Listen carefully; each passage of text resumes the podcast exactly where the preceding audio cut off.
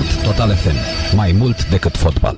Liga de weekend cu Daniel Nazare la Sport Total F M.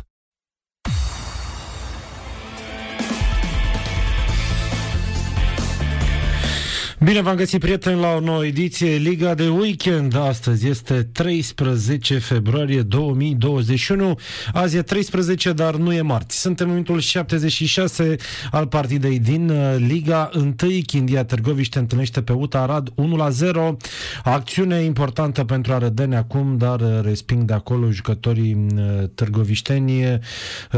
unu la zero pentru Chindia, a marcat Daniel Popa în minutul treizeci.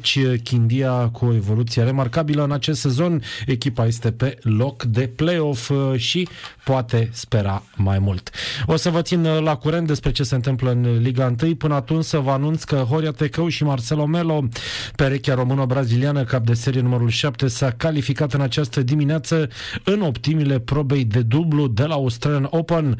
Horia Tecău și Marcelo Melo, într-un nou parteneriat, au trecut în turul doi de perechea Radu Albot, Daniel Evans din Republica Moldova, respectiv Marea Britanie, scor șase unu, șapte la șase. În optim, Tecău și Melo vor evolua cu echipa Ivan Dodek, Filip Polašek din Croația, respectiv Slovacia, cap de serie numărul nouă.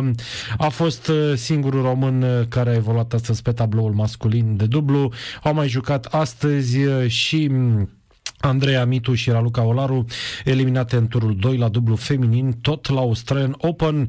Cele două jucătoare din România au pierdut în fața Liunmilei Kichenok și Elena Iostapenko, Ucraina, respectiv Lituania, cap de serie numărul treisprezece. A fost șase unu, unu șase, șase la unu. Meciul a durat o oră și treizeci și nouă de minute. Ceea ce ne interesează foarte mult, prezența Simonei Halep în turul al patrulea al turneului de la Antipol. Jucătoarea noastră va evolua mâine de la ora zece împotriva jucătoarei poloneze Iga Świątek, locul șaptesprezece mondial, cap de serie numărul cincisprezece. Disputa va fi mâine dimineață, ora zece, ora României, pe arena principală. E vorba de arena Rod Laver, cel mai important teren al complexului sportiv din Melbourne. Bilanțul întâlnirilor directe dintre Halep și Świątek este de unu la unu. Românca s-a impus în optimi în două mii nouăsprezece la Roland Garros șase unu, șase doi, dar poloneza s-a impus la următoarea ediție a competiției de la Paris. În aceeași fază a fost atunci șase doi, șase la unu. Este un meci revanșă pentru Simona Halep, evident, dacă va reuși să uh, treacă mai departe. Astăzi, pe tabloul feminin, surpriză mare, Carolina Plișcova, favorită șase, eliminată de compatriota sa Carolina Muciova în turul trei al turneului de la Australian Open. A douăzeci și cincea favorită a fost șapte cinci, șapte cinci pentru Muciova, care s-a calificat pentru prima oară în optim la Melbourne, unde va evolua contra belgincei Elisa Mertens, cap de serie numărul optsprezece. De asemenea, să spunem că Ashley Barty, liderul mondial, atât ea cât și Rafa Nadal merg mai departe la Australian Open în, după partidele disputate astăzi. Nadal a trecut de britanicul Cameron Norrie șapte cinci, șase doi, șapte la cinci. Spaniolul nu a pierdut niciun set la acest turneu și va evolua în optim cu italianul Fabio Fognini, cei doi întâlnindu-se pentru a șaptesprezecea oară. Ibericul conduce cu doisprezece la patru în întâlnirile directe.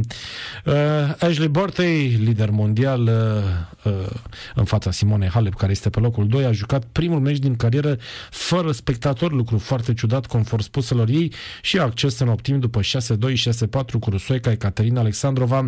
Ea va evolua în optim cu americanca Shelby Rogers.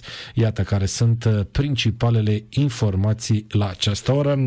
Între timp aflăm că Dumitru Dragomir, marele om de fotbal din România, cel care a inventat fotbalul și nu englezii, după cum se laudă de fiecare dată și care se mai spune și oracolul de la Bălcești, deși n-a reușit să uh, ofere vreo predicție care să se apropie de adevăr.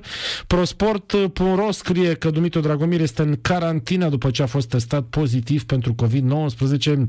Fostul președinte al P F a intrat în izolare și așteaptă rezultatele unui ultim test.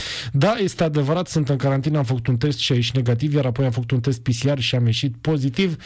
Practic am COVID, spune Dumitru Dragomir. Mă simt bine, nu am niciun simptom, nu am nici pe dracu, dar respectă regulile, nu mai știu ce să cred, eu am făcut și vaccinul, acum aștept rezultatele unui alt test, mi-am mai făcut unul ca să fiu o sută la sută sigur.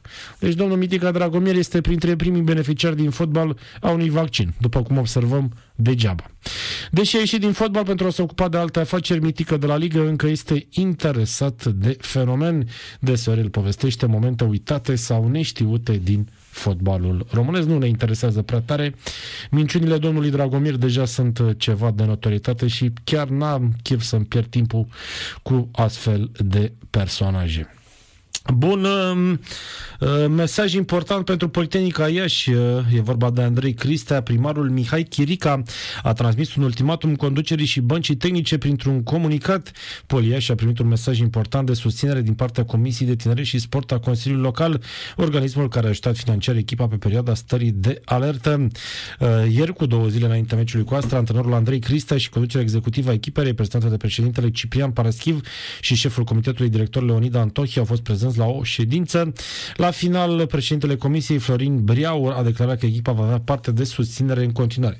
Mă, are nevoie de susținere, dar e pe ultimul loc, adică cred că are nevoie de puncte până să aibă nevoie de susținere. Da, probabil că se vor um, rezolva lucrurile uh, în uh, regulă și totul va merge către uh, bine la ea și echipa este pe ultimul loc în acest moment, cu un antrenor tânăr, fără să mai fie antrenat înainte de a ajunge aici. cinci minute până la final în Premier League, Leicester-Liverpool doi la unu, campioana suferă serios în acest moment.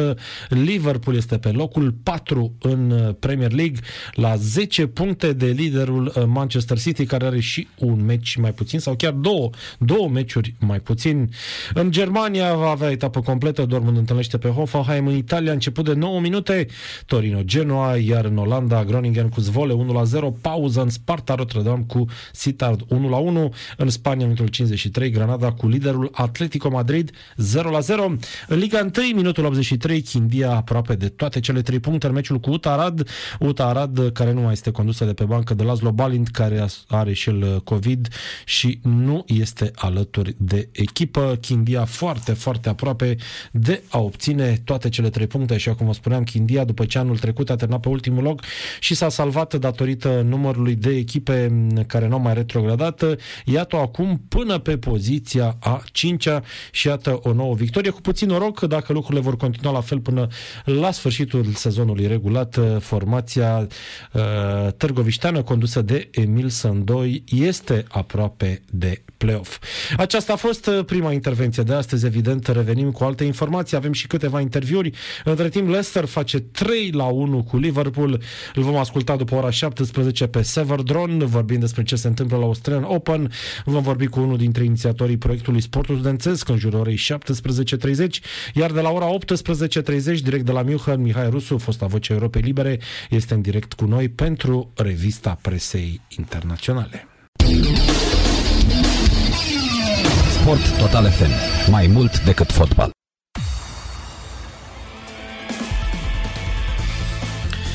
Astăzi este o zi importantă pentru sportul românesc. Mihai Leu, primul campion mondial profesionist de box după Revoluția al României, sărbătorește astăzi împlinirea cincizeci și trei de ani, după ce a câștigat nenumărate meciuri în box la cel mai înalt nivel, dar și o bătălie cu o boală nemiloasă.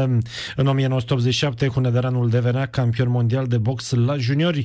Patru ani mai târziu, Leu a părăsit pugilismul amator în favoarea celui profesionist și ajungea unul dintre starurile puternicului club german Universum Box Promotion din Hamburg, pentru care boxa sub numele de ring Michael Lowe. Iată că acum, după atâția ani, este un sportiv respectat, un fost sportiv respectat. În nouăsprezece nouăzeci și șapte, românul a dobândit centura de campion al lumii, categoria semi-mijlocie, versiunea W B O, în fața lui Santiago Samaniego. Mihai Leu împlinește astăzi cincizeci și trei de ani, a devenit primul român după Revoluție care și-a judecat titlul mondial și deschidea astfel calea altor nume ce aveau să aducă glorie tricolorului ca boxeri profesioniști, în frunte cu Leonard Doroftei și Lucian Bute. Are o poveste interesantă, a plecat din România a, la un turneu în localitatea Patras din Grecia, apoi a emigrat din țară în nouăsprezece optzeci și șapte, din Grecia a ajuns în Franța, din Franța în Germania, unde s-a, unde s-a stabilit la Leverkusen.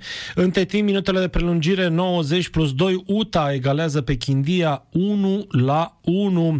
Finalul acestei partide cu, iată, un punct cucerit în extremis de U T A, unu la unu. Mai sunt alte două minute de prelungiri, dar nu știm dacă se va întâmpla ceva sau meciul probabil se va încheia cu acest uh, rezultat.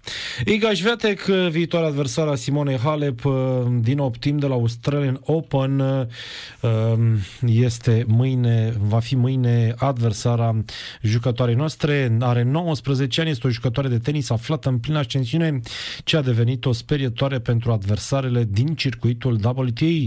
În ultimul meci direct cu Simona Halep, în vârstă de douăzeci și nouă de ani, poloneza a produs marea surpriză, șase unu șase doi în optimile de la Roland Garros. Mâine de la ora zece meciul dintre cele două, un meci așteptat și, even- și evident uh, capul de afiș al, um, al capul de a fi sportiv al acestei zile de mâine.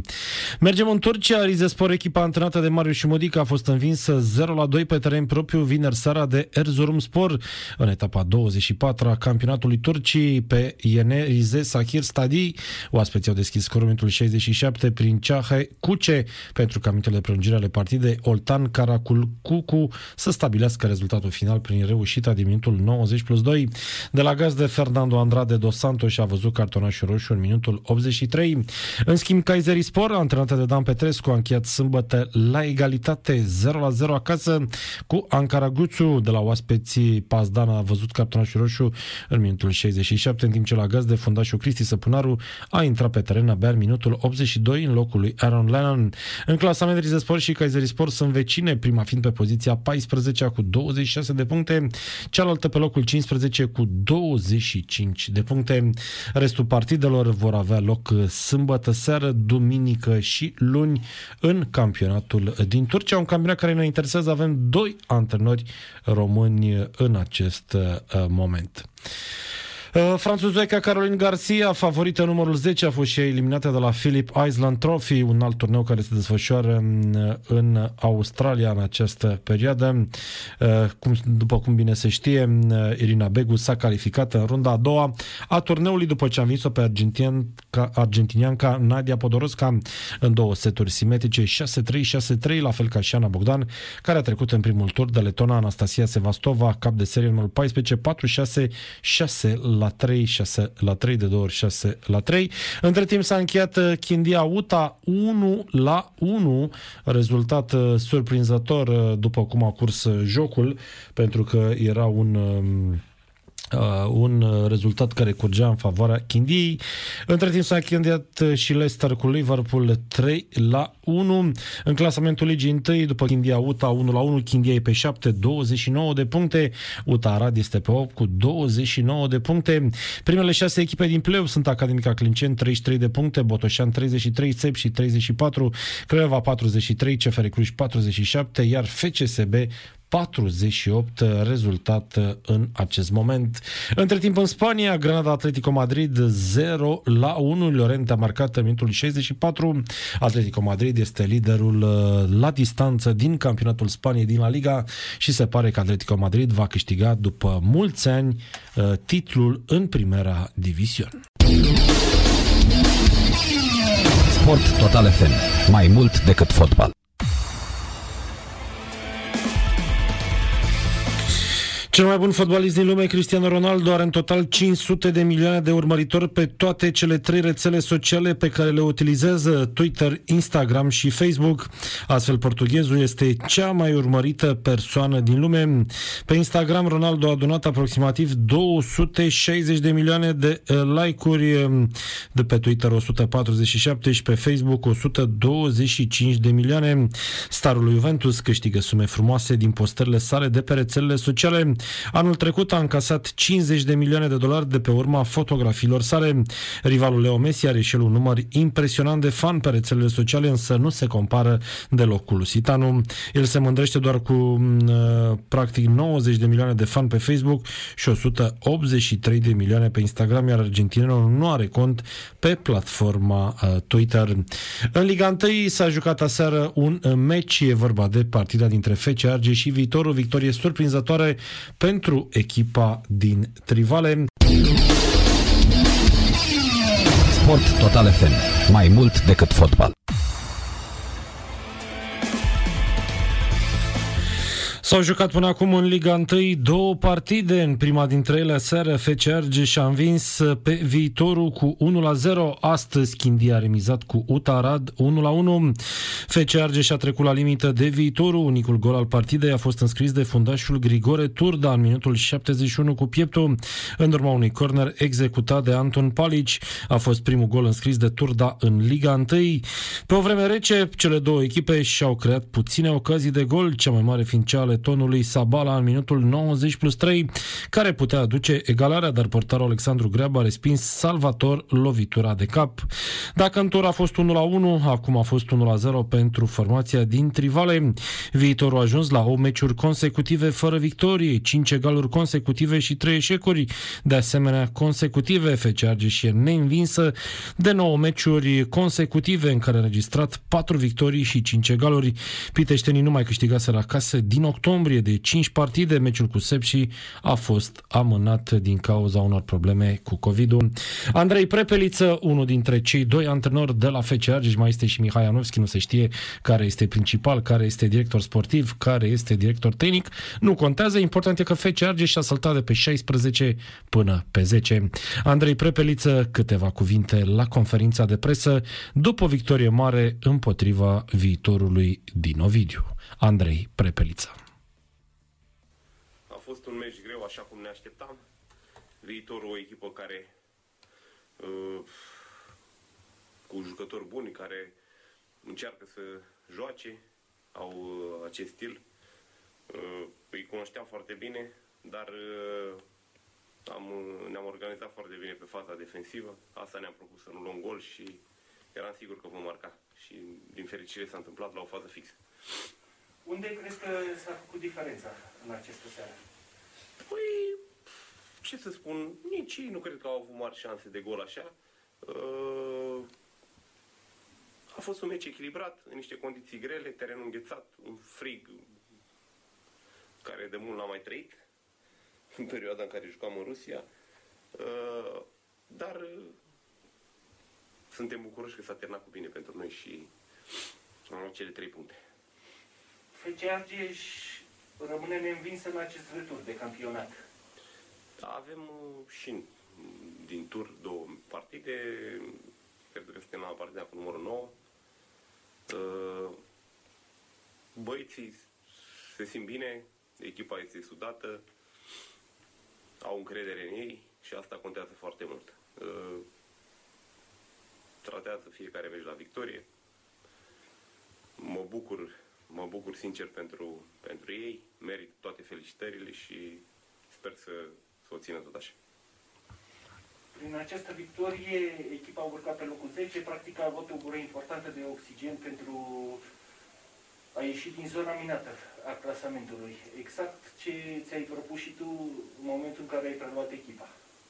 Da, așa cum v-am spus, uh, uh, poziția pe care eram în clasament ne apăsa, e ultimul loc pe toți, toată lumea și din oraș, și nu mai avea interes către fotbal și către F C Argeș, dar acum lucrurile s-au schimbat, am ieșit de acolo, asta mi-am dorit, fiind și piteștean, și uh, mă bucur, mă bucur că jucăm, câștigăm și urcăm în clasament. S-a creat o emulație. Astăzi ne-au așteptat și înaintea meciului suporteri, au venit la hotel să ne încurajeze. Ne bucurăm că facem lucrurile bine și să-i facem și pe ei, pe ei bucuroși. Andrei Prepeliță, fostul jucător al celor de la F C S B și F C A Argeș, evident bucuros după o victorie la limită cu Viitorul, Viitorul care are probleme destul de mari și de lot, chiar dacă s-a dispensat de câțiva jucători, la, a scăpat și de, de Neuer și n-a scăpat chiar așa ușor, pentru că a luat niște bani foarte mulți. Gândiți-vă că l-a vândut pe Iancu în Rusia, cinci sute de mii de euro, l-a vândut pe Lucas în, în Turcia, șapte sute de mii de euro și acum l-a vândut și pe de Neuer, astfel nu înțeleg de ce nu sunt rezultate, dar poate și asta este o explicație. Am spus Rusia, la Bradley de Neuer l-a vândut în Ucraina, la Vorska Poltava a fost la cunoștința celor de la Dinamo. În vârsta de douăzeci și trei de ani, de Neuer a evoluat până în prezent în peste o sută de meciuri pentru Viitorul în perioada august două mii șaptesprezece, ianuarie două mii douăzeci și unu, fiind unul dintre jucătorii care au contribuit la câștigarea Cupei României și a Supercupei. În octombrie, de Neuer și-a prelungit contractul cu F C Viitorul până la finalul sezonului două mii douăzeci și doi două mii douăzeci și trei. În actuala stagiune, olandezul a jucat în unsprezece partide pentru Viitorul în campionat. Pentru cei care nu știu, Volska ocupă locul cinci în Ucraina după treisprezece etape cu douăzeci de puncte. Să-l ascultăm și pe Cătălin Anghel, cel care l-a locuit pe Mircea Rednic, bolnav de COVID. Cătălin Anghel a mai fost în dese rânduri antrenorul echipei din Ovidiu. Iată explicațiile lui la conferința de presă după F C Argeș Viitorul unu la zero. La flash interviuri cred că am pierdut de meritat pentru că am controlat jocul, am avut, eu știu eu, mult mai multe oportunități, echipa a condus din punctul meu de vedere jocul, însă din păcate reușim și astăzi să facem aceleași greșeli colective sau individuale și luăm un gol foarte ușor când adversarul nu s-a apropiat de poartă decât printr-un corner sau o lovitură liberă. Suntem într-o, într-o criză, cred eu, acum, pentru că de trei meciuri nu numai că uh, marcăm foarte puțin, dar pierdem și cred că este momentul să fim bărbați, să ieșim în față și să stopăm acest lucru, pentru că eu cred că jucătorii au capacitatea și valoarea să facă acest lucru. Ați așteptat mai mult după primirea golului?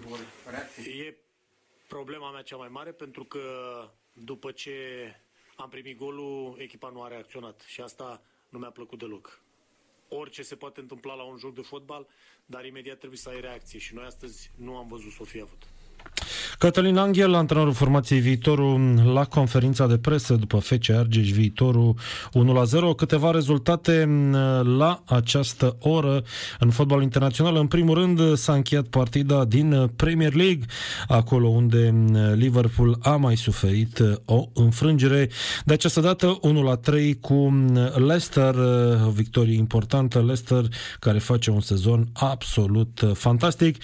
A început etapa și în Bundesliga, în minutul douăzeci și cinci s-a înscris doar în Leverkusen Mainz unu la zero, în rest rezultate de egalitate. În Italia, Torino Genoa zero la zero la pauză. În Spania s-a încheiat Granada Atletico Madrid unu la doi, victorie importantă pentru Atletico Madrid, care îi asigură practic ușor ușor titlul de campioană. În această seară în Spania se joacă Barcelona Alaves.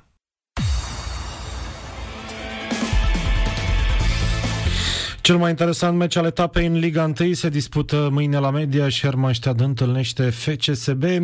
De asemenea, să vă spun că a început de câteva zeci de secunde partida din Liga Campionilor la handbal feminin, Metz cu C S M București, deja unu la zero pentru franțuzoice. Vă spuneam de F C S B, are mâine o mare șansă de a rămâne pe prima poziție, dacă evident va învinge la Media și în meciul cu Hermannstadt. C F R Cluj a fost la un pas să treacă ea pe primul loc, dar a pierdut la Botoșani.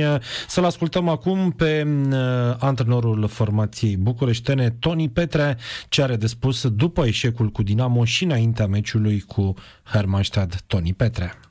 Da, da, încercăm să trecem peste momentul mai puțin plăcut după cea înfrângere în cupă. Trebuie să depășim momentul și la fotbal e bine că urmează un alt meci imediat și ai posibilitatea să te revanșezi, să arăți că ceea ce s-a întâmplat a fost un accident. vom întâlni o echipă bună din punctul meu de vedere, cel puțin în ultima parte a campionatului. Au avut o exprimare destul de bună, primesc destul de puține goluri. Asta arată că sunt foarte bine organizați, pierd foarte, foarte greu meciurile. Mergem acolo însă cu gândul de a câștiga. Ei au un alt staff tehnic. Acum, la meciul din tur, i-ați bătut la scor. Cum s-a schimbat uh, situația? Tocmai asta am spus. Am spus că sunt mai bine organizați, sunt mai atenți pe faza de, de apărare și pleacă destul de bine pe contraatac. Uh, organizarea lor defensivă, cred că este punctul lor forte. Care e atmosfera în vestiar? Am discutat, am analizat uh, ceea ce nu a funcționat și ceea ce nu ne-a plăcut la ultimele două meciuri.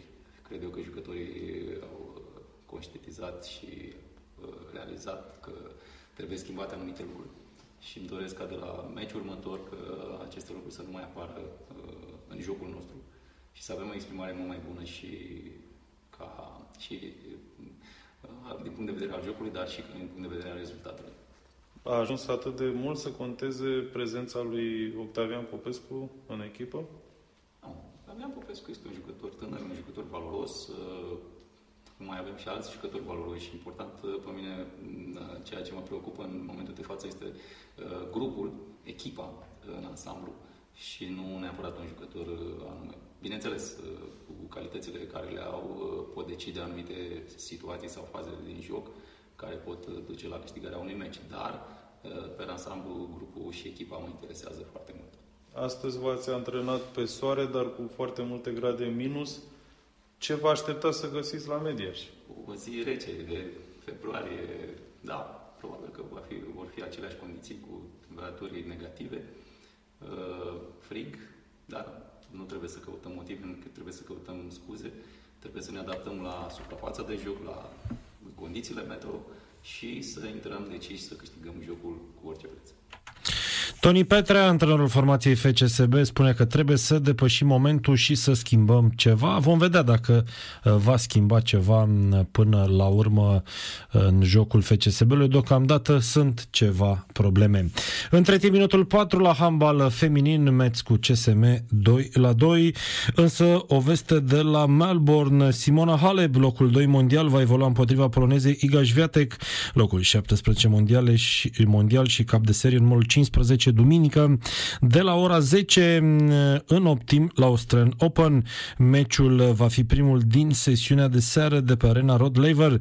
Bilanțul întâlnirilor directe, Halep-Świątek este de unu la unu. Românca s-a impus în două mii nouăsprezece în optim la Roland Garros. A fost șase unu șase zero, iar poloneza la următoarea ediție a competiției de la Paris, în aceeași fază, a fost scor șase la doi, șase la unu. Situația în acest moment. Andreea Mitu, Raluca Olaru eliminate și ele în turul doi la dublu feminin la Australian Open. Perechea formată din jucătoarele noastre a fost eliminată sâmbătă de cuplul Liunmilei Kichenok, Elena Iostapenko din Ucraina, respectiv Letonia. Cap de serie în molul treisprezece a fost scorul șase unu, unu șase, șase unu. Meciul a durat o oră și treizeci și nouă de minute. Prezența în turul al doilea este recompensată cu un premiu total de patruzeci și cinci de mii de dolari australieni, douăzeci și șapte de mii șapte sute de euro și cu câte o sută treizeci de puncte W T A. De asemenea, trebuie spus că Horia Tecău și Marcelo Melo s-au calificat mai departe în proba de dublu, pentru că acolo a fost o victorie categorică pentru jucătorii noștri. șase unu șapte șase, Horia Tecău și brazilianul Marcelo Melo au trecut în turul doi de perechea Radu Albot, Daniel Evans din Republica Moldova, respectiv Marea Britanie, a fost șase unu șapte șase. În optim, Tecău și Melo vor evolua cu echipa Ivan Dodic și Filip Polašek din Croația, respectiv Slovenia, cap de serie numărul nouă. Sport Total F M. Mai mult decât fotbal. A început de șapte minute partida din, de handbal feminin din Liga Campionilor Metz cu C S M București. Este patru la patru. Peisajul este dezolant cu tribune goale la Metz, dar până la urmă așa se joacă, te, se joacă handbalul și sportul în general în această perioadă de pandemie. De asemenea, trebuie spus că la Australian Open deja se joacă fără spectatori. După ce o perioadă am avut spectatori, dar cazurile de coronavirus, puține de altfel în Australia, dar iată că au adus această uh, măsură. De la această oră stăm de vorbă cu Sever Drone, fostul uh, jucător și antrenor de Cupa Davis. Vorbim despre ce se întâmplă acolo și evident despre evoluția jucătorilor români. Bună ziua și bine v-am găsit, domnule Drone. Bună ziua, bună ziua, bine v-am găsit și eu. Cum apreciați evoluția Simonei Halep până acum? S-a chinuit într-un meci, alte două au fost, a fost totul în regulă din punctul meu de vedere. Ce așteptări aveți de la ea în acest sezon atipic de Australian Open? Ce să așteptăm? Adică totul este surprinzător ce se întâmplă în Australia, iar Simona este fidelă a, a Simonei noastre pe care o cunoaștem. A avut niște meciuri, două meciuri să spunem ușoare, unul foarte greu, a revenit de la cinci doi în decisiv.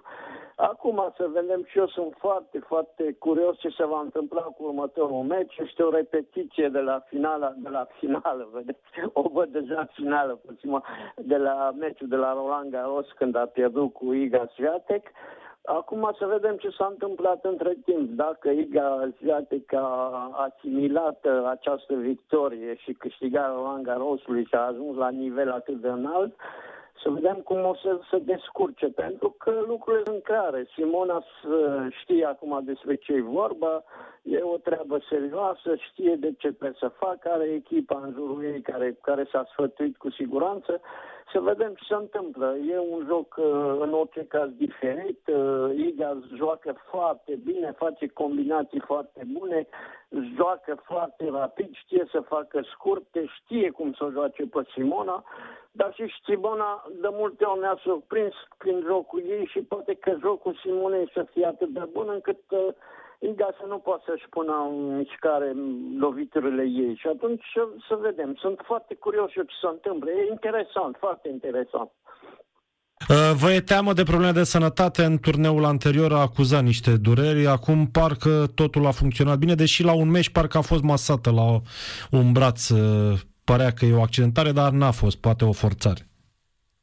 Da, adică ce să vă zic? În toate turneurile acestea mari sunt probleme de sănătate la toți jucătorii. Adică m-am uitat și la Barty, care a jucat, are și ea o fașă pe o coapsă.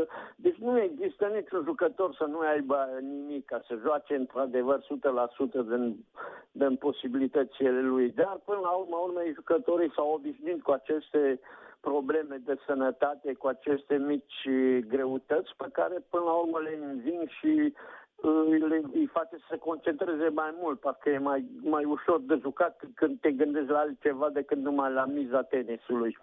Deci să sperăm că n-are nimic ca Simona, adică are, are ceva cu siguranță, pentru că uh, spatele nu trece așa de ușor, dar dacă a fost bine îngrijită și este ok, să nu, să nu, să nu sară calul, cum să spune așa ceva, să nu tragă prea mult de ea. Dar meciul este interesant, iar problema de sănătate cred că a rezolvat-o. Sofia Kenin, Venus Williams, Carolina Plișcova, Caroline Garcia, jucătoare deja eliminate. V-a surprins în mod neplăcut faptul că unele dintre favorite au plecat deja acasă? Nu, pentru că ce s-a întâmplat? Deja a fost foarte curios acest turneu, pentru că să vii, să stai paisprezece zile, să nu, să nu poți să joci, să antrenezi cum vrei tu. Bine, au fost aceleași condiții pentru toată lumea și atunci dintre ele au avut mai multe soluții. Sau să meargă acasă, deci să nu să, să, să, să odihnească, să facă orice, sau să caute să facă alte turnee. Sunt turnee, am văzut că, de exemplu, e alt turneu pentru cele care au fost eliminate de vreme la Australian Open, joacă tot la Melbourne alt turneu. Deci unele au anunțat, la fiecare cu alegerea lui, ce să mă surprindă. Uh, ca să fac așa un pic de poezie, se pare că cele cu litera K uh,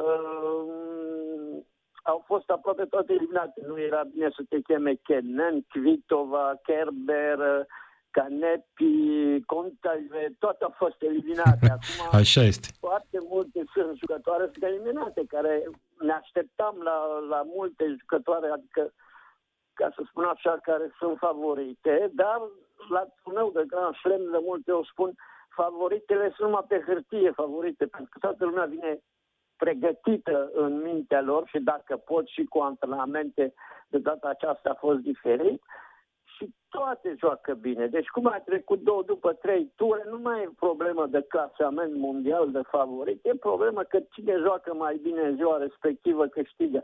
Se joacă, nivelul tenisului a ajuns atât de sus încât primele sute de jucătoare și poate și mai jos, oricine poate să bată pe oricine. Uh, Sorana Cârstea a fost eliminată de Vondrusova, a avut evoluții bune, două victorii importante, a ajuns până în turul trei. Credeți că putea mai mult? Cred că Sorana poate mai mult, tot timpul cred, adică eu cred mult în Sorana. Singurul lucru nu știu cum să cum stă cu pregătirea fizică, pentru că din punct de vedere fizic este foarte important să fii uh, gata să joci cât mai mult. Să nu uităm că durează două săptămâni în turneu de Grand Slam, nu înseamnă că dacă faci un meci bun, le faci pe toate celelalte șase iare bune. Deci sunt meciuri ușoare, meciuri mai grele, dar din punct de vedere fizic și moral trebuie să ții să ții la drum, aici e problema Soranei, nu știu exact cum, cum ține ea la drum, când, când joacă un tenis, nu cred că are cineva în România un tenis mai frumos ca la al ei, deci într-un fel nu, nu m-a surprins deloc, pe mine tot timpul Sorana mă surprinde și când câștigă, pentru că câștigă atât de frumos, dar și când pierde, parcă, parcă își pierde tenisul și atunci e păcat, pentru că cred Cred că poate mult mai mult și e, e o jucătoare care poate să mai facă încă mult în tenisul românesc. Horia Tecău, victoria astăzi cu Marcelo Melo, sigur că are o vârstă, dar iată că nu abandonează. Credeți că e bine?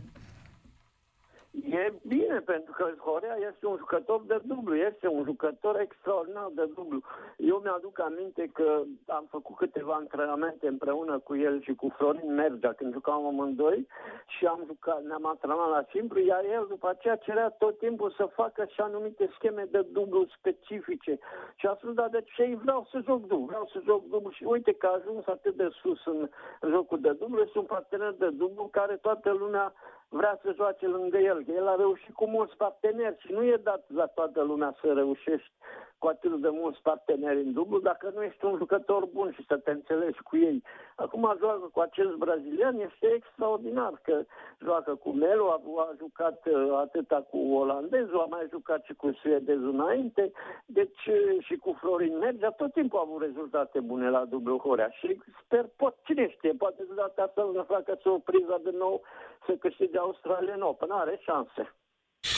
Uh, am văzut uh, situația Soranei Cârstea cu antrenorul, dialoguri destul de dure. Astăzi am văzut același lucru și pe tablou masculin. Uh, rusul Daniil Medvedev uh, a trecut cu greu de Filip Krajinović. Uh, meciul s-a terminat șase trei, șase trei, patru șase, trei șase, șase zero, iar Medvedev a terminat partida fără antrenorul său pe margine. După ce a dominat în primele două seturi, rusul a devenit nervos și a comentat într-una și a fost nemulțumit de jocul său după ce sârbul l-a egalat. Medvedev a făcut un gest dezaprobator cu mâna dreaptă către loje și a exclamat ceva în franceză, iar antrenorul s-a enervat și a plecat din tribună. De unde această tensiune tot mai mare între antrenori și jucători la acest Australian Open? Nu știu dacă să-i spun tensiune. E vorba de faptul că la amândoi, adică antrenorul și jucătorul, lucrează împreună foarte mult timp înaintea meciurilor și atunci când meciul se produce pe teren, este foarte greu pentru un antrenor sau un coach să știe despre ce se întâmplă exact pe teren, cum, cum joacă. Pentru că caracterul jucătorului este foarte complicat și dacă nu îi reușesc anumite lucruri, atunci el devine mai nervos. Medvedev e cunoscut ca, ca un jucător nervos și care uh, mai aruncă mingile pe tribune și care deodată nu-i convine. Și atunci relația cu antrenorul este foarte dificilă și nu știu cum trebuie să reacționeze antrenorul. Se pare că antrenorul rusului a a spus plecați să joci mai bine dacă nu sunt aici, pentru că fără să vrea, antrenorul când se uită de, de în tribună are gesturi sau vorbește, cum a făcut și a decruciat cu Sorana și S-ar putea că în acele momente jucătorul să nu aibă nevoie de aceste vorbe sau de aceste sfaturi și să fie lăsat singur să găsească el soluțiile pe teren, să treacă până această situație dificilă. Ca anecdotă, ce vă spun, dacă Mare, care Andy Mare, care a fost unul dintre cei mai mari jucători din, din lume, el avea un... lângă el un prieten la care se ducea să plângă. Era în tribune acolo, acum noi nu ne mai aduceam înainte, dar era, îi ziceam eu, plângărețul, adică de câte ori se enerva, se ducea și se înjura cu el acolo, dar era, asta era rolul lui, adică omul aștepta să vină Mare să, să-și verse năduful pe el, nu pe antrenor, nu pe public, nu știu ce, și imediat după aceea juca mai bine. Sunt jucători care nu pot să joace fără să fie nervoși.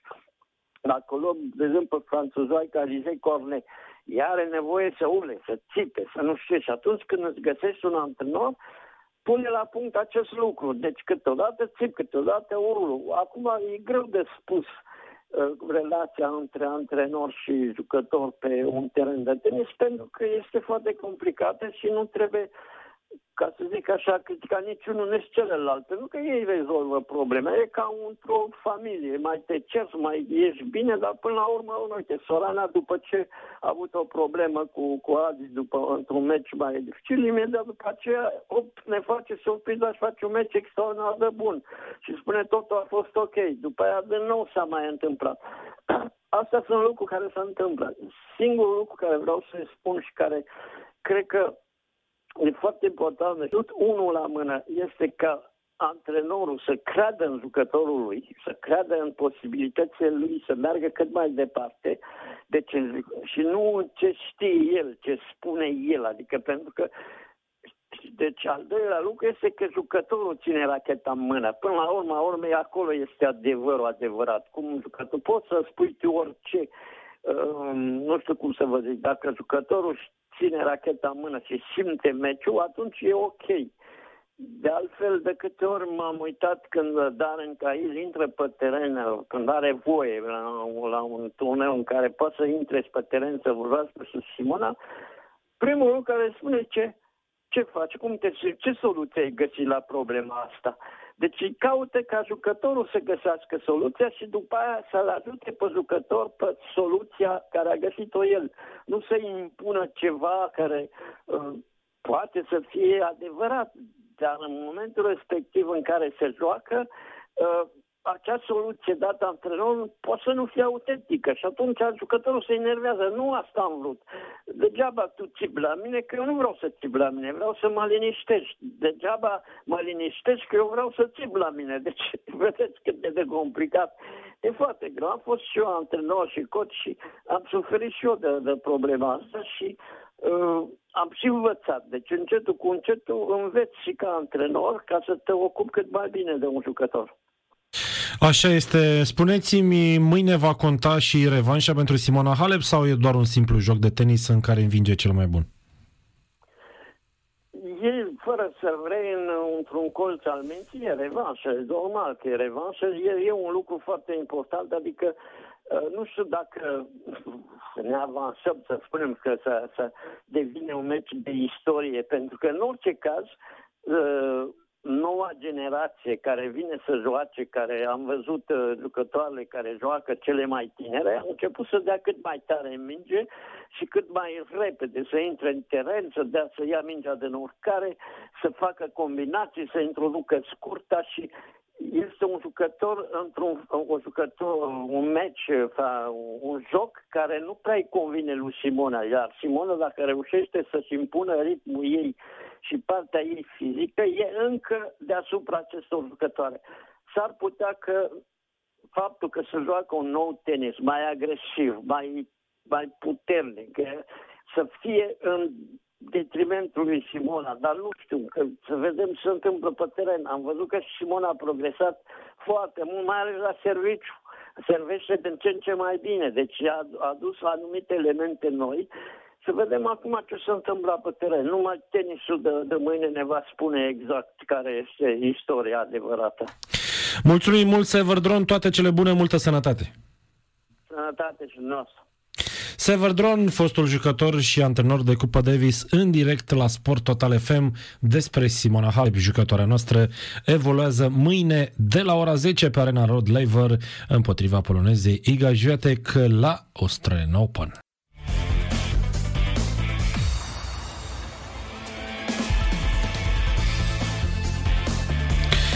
Suntem în plină desfășurare a partidei de handbal feminin între Metz și C S M București. Formația franceză, campioana Franței, are în acest moment inițiativa și conduce cu cincisprezece la unsprezece cu minut în finalul primei reprize. De la această oră vorbim și despre fotbal. Avem un nou invitat, Bogdan Țânțăreanu. E vorba despre uh, un membru al Asociației Sportul Studențesc. Am mai vorbit la Sport Total F M despre un grup de tineri care vor să reînvie spiritul sportului studențesc. O echipă de tradiție, o echipă care încă, după foarte mulți ani, are mulți suporteri. Bună ziua, bună seara, că e aproape seară. Cum vreți dumneavoastră, eu sunt uh, în exterior, lângă un teren de fotbal și vai ce zi. Da. Uh, Spune-ne ce s-a mai întâmplat. Am mai discutat cu Constantin Cucu, cel care este inițiatorul acestui proiect. Care sunt pașii care au urmat? Acum câteva zile s-a împlinit o sumă, așa să spunem, rotundă a istoriei sportului studențesc și care sunt pașii care s-au făcut și, bineînțeles, dacă vom vedea din nou sportul studențesc, o echipă de fotbal jucând într-un eșalon din fotbalul românesc. Sigur. Uh... Din, mi-aduc aminte de discuția pe care ați avut-o cu, cu colegul nostru Costin Cucu. În momentul respectiv el vă spunea că ne-am, ne-am strâns un număr destul de important, zic eu, de, de suporteri ai sportului. Unii dintre ei sunt suporteri chiar venerabili. Vorbim de, de oameni care Au, au un mijloc de trai sănătos, oameni care au familii, oameni care au făcut ceva în viața lor și care în momentul de față au considerat că ar fi timpul să, să-și aloce o parte din, din resursele lor pentru renașterea acestui proiect. Trebuie să, să fiu foarte clar de la bun început, așa cum am vorbit și cu, cum ați vorbit și cu Costin și cum am vorbit și cu colegii mei de-a lungul acestor săptămâni foarte agitate. Noi dorim să statutăm această asociație a suporterilor sportului studențesc București, să ne creăm o identitate cât mai solidă printr-o serie întreagă de acțiuni și, sigur, trebuie să fim foarte clari în ceea ce privește scopul acțiunilor noastre. Acesta este de a reînființa secția de fotbal a clubului sportul studențesc. Trebuie să menționez faptul că în momentul de față clubul sportul studențesc, cu sediul în strada Moxa, are în, în subordine, să zic așa, sau cum, cum spuneți dumneavoastră mai, mai bine, câteva secții de, de sport. E vorba de hockey, e vorba de rugby, de tenis de masă, dacă nu mă înșel. Noi suntem hotărâți la momentul potrivit, atunci când va fi posibil din punct de vedere legal, să mergem să susținem aceste echipe, pentru că fac parte din identitatea brandului pe care noi îl susținem. Dar, după cum bine știți, din două mii șaptesprezece secția de fotbal nu mai există.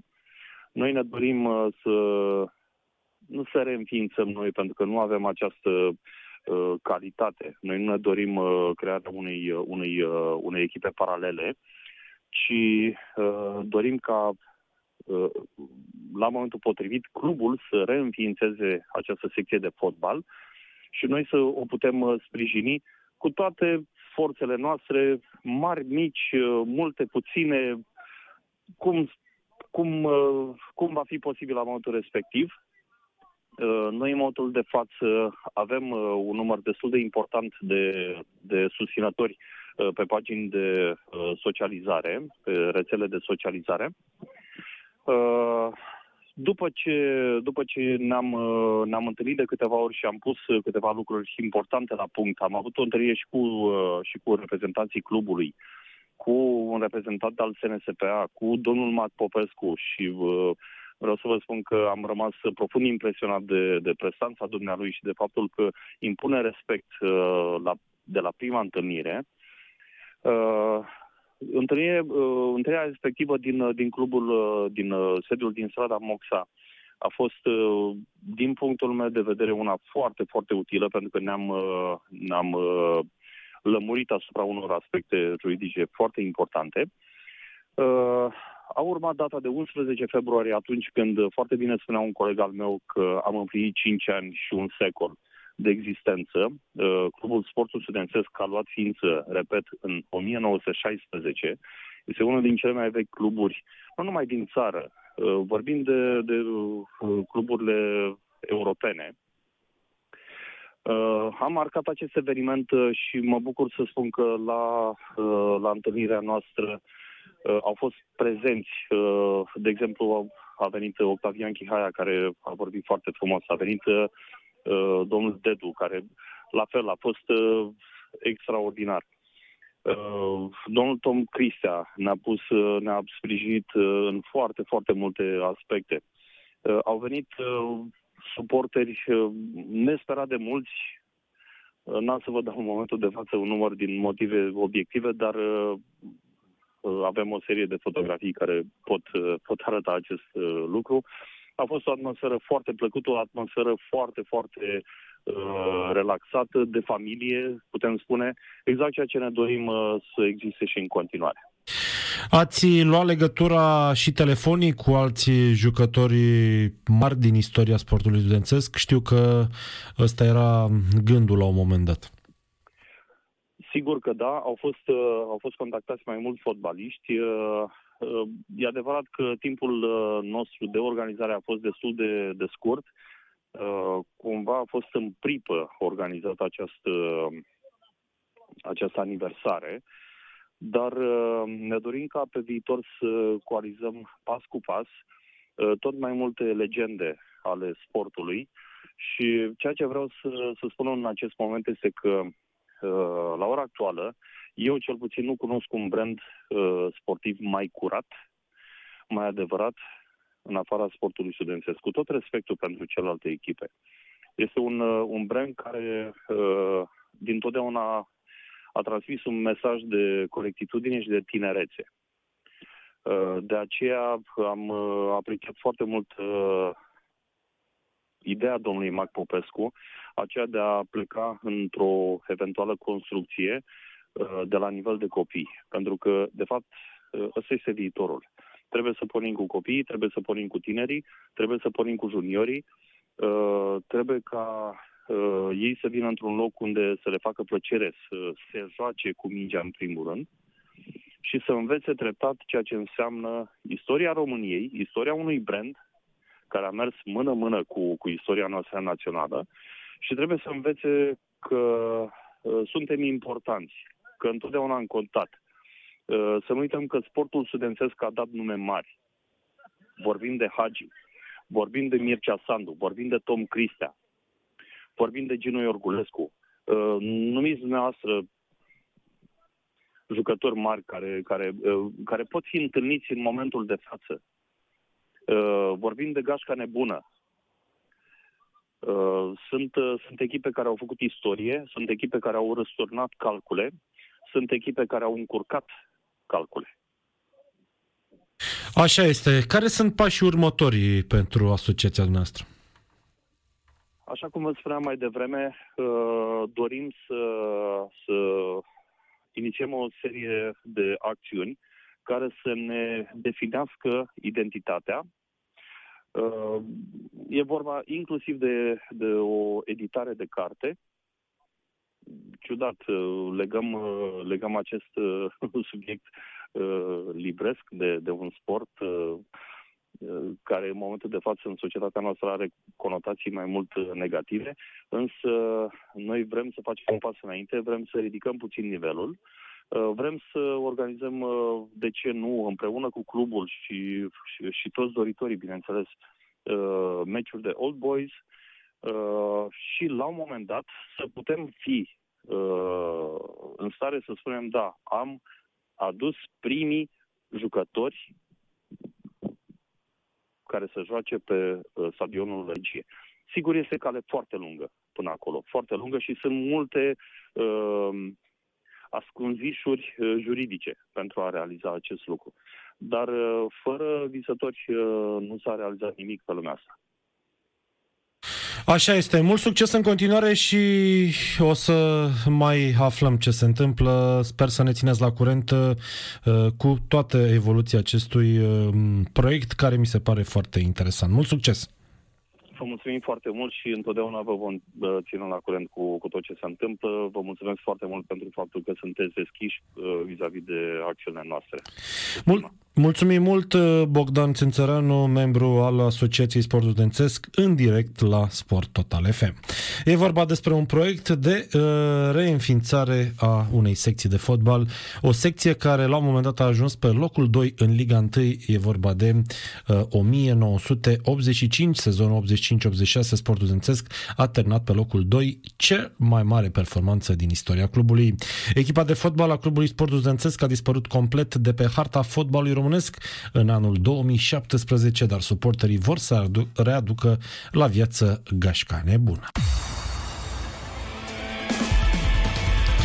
Atletico Madrid și-a consolidat poziția în clasamentul din La Liga, a vins, în doi, a vins, a vins cu doi la unu deplasare pe Granada în etapa douăzeci și trei a campionatului Spaniei. Lorente, minutul șaizeci și trei și Corea șaptezeci și cinci au marcat pentru madrileni. Granada a înscris prin Herrera minutul șaizeci și șase. În urma acestui rezultat, Atletico este lider de necontestat al campionatului din Spania. De asemenea, Radu Drăgușin a înscris un gol pentru pentru Juventus Under douăzeci și trei, echipă care a învins în deplasare trei la zero pe Albinolefe în Serie C. Drăgușin a marcat minutul treizeci și doi, celelalte goluri au fost înscrise de Corea, minutul nouă și Ranocchia, minutul cincizeci și doi. Radu Drăgușin a jucat până în minutul șaizeci și opt. Chiar acum a început repriza secundă a partidei de handbal feminin, Metz cu C S M șaisprezece la doisprezece, rezultatul în acest moment. Kayserispor, echipa antrenată de Dan Petrescu, a terminat la egalitate zero la zero meciul disputat sâmbătă pe teren propriu cu Ankaragücü în etapa douăzeci și cincea din campionatul Turciei. La Kayserispor, Cristian Săpunaru a intrat pe teren în minutul optzeci și doi. Ankaragücü a evoluat cu un jucător mai puțin în minutul douăzeci și șase. După acest rezultat, formația lui Petrescu a urcat pe locul cincisprezece cu douăzeci și cinci de puncte, iar Ankaragücü este pe locul douăzeci, penultimul, cu nouăsprezece puncte. Demitere de antrenor și în Spania, antrenorul echipei pe Elche, Jorge Almiron, a demisionat, iar echipa va fi preluată în scurt timp de altenician. Tot în Spania, Celta Vigo a învins aseară trei la unu pe Elche. Santi Mina a marcat de două goluri, iar acest lucru a dus la demiterea antrenorului. În Italia, seară, Bologna-Benevento unu la unu, gazdele l-au marcat încă din minutul unu, iar în Europa League s-au stabilit două partide unde se vor disputa. UEFA a anunțat aseară târziu că meciul Wolfsburg-Tottenham din prima manșă a șaisprezecimilor de final ale Ligii Europa se va disputa la Budapesta pe Pușcaș Arena și că partida Arsenal-Benfica din returul șaisprezecimilor va avea loc la Grecia, în Grecia, la Pireu. Confruntarea Wolfsburg-Tottenham este programată în optsprezece februarie la ora nouăsprezece cincizeci și cinci. Meciul Arsenal-Benfica este o săptămână mai târziu, va fi pe stadionul Georgios Kariskakis la douăzeci și cinci februarie de la ora nouăsprezece și cincizeci și cinci de minute. Eșec pentru Şumodică în Turcia, Rizespor Erzurum B B, scor zero la doi. Astăzi este o zi importantă pentru sportul românesc, pentru că Mihai Leu, unul dintre marii sportivi ai României, e vorba de primul campion mondial profesionist de box după Revoluție, sărbătorește astăzi împlinirea cincizeci și trei de ani, după ce a câștigat nenumărate meciuri de box la cel mai înalt nivel, dar și o bătălie cu o boală nemiloasă. În nouăsprezece optzeci și șapte, Hunedoranul devenea campion mondial de box la juniori. Patru ani mai târziu, Leu a părăsit pugilismul amator în favoarea celui profesionist și ajungea unul dintre starurile puternicului club german Universum Box Promotion din Hamburg, pentru care boxa sub numele de ring Michael Lowe. În nouăsprezece nouăzeci și șapte, românul a dobândit centura de campion al lumii, categoria semi-mijlocie, versiunea W B O, în fața lui Santiago Samaniego. Mișa a devenit primul român de după Revoluție care și-a judecat titlul mondial și deschidea astfel calea altor nume ce aveau să aducă glorie tricolorului ca boxeri profesioniști în frunte cu Leonardo Roftei și Lucian Bute. La mulți ani, Mihai Leu, la împlinirea vârstei de cincizeci și trei de ani. Sport Total F M. Mai mult decât fotbal. Scorul ia proporții la handbal feminin în grupele Ligii Campionilor. Metz are douăzeci la paisprezece cu C S M A, este minutul nouă al reprizei secunde. Între timp a început și Paris Saint-Germain cu Nice zero zero, minutul unu, în Germania minutul șaptezeci, Bremen-Freiburg zero zero, Dortmund Hoffenheim unu la doi, Leverkusen-Mainz unu la zero și Stuttgart-Hertha unu la zero. S-a încheiat în Italia Torino-Genoa zero la zero, de la ora nouăsprezece avem Napoli cu Juventus, în Spania Granada Atletico Madrid unu la doi, iar în Liga unu s-au jucat două partide. F C Argeș a învins Viitorul cu unu la zero, iar Chindia Târgoviște pe, uh, a încheiat la egalitate cu U T A unu la unu. Însă un scor interesant a fost astăzi în Premier League, pentru că Leicester City a învins-o pe Liverpool trei la unu în primul meci al etapei cu numărul douăzeci și patru din Premier League și a urcat pe locul doi în clasament.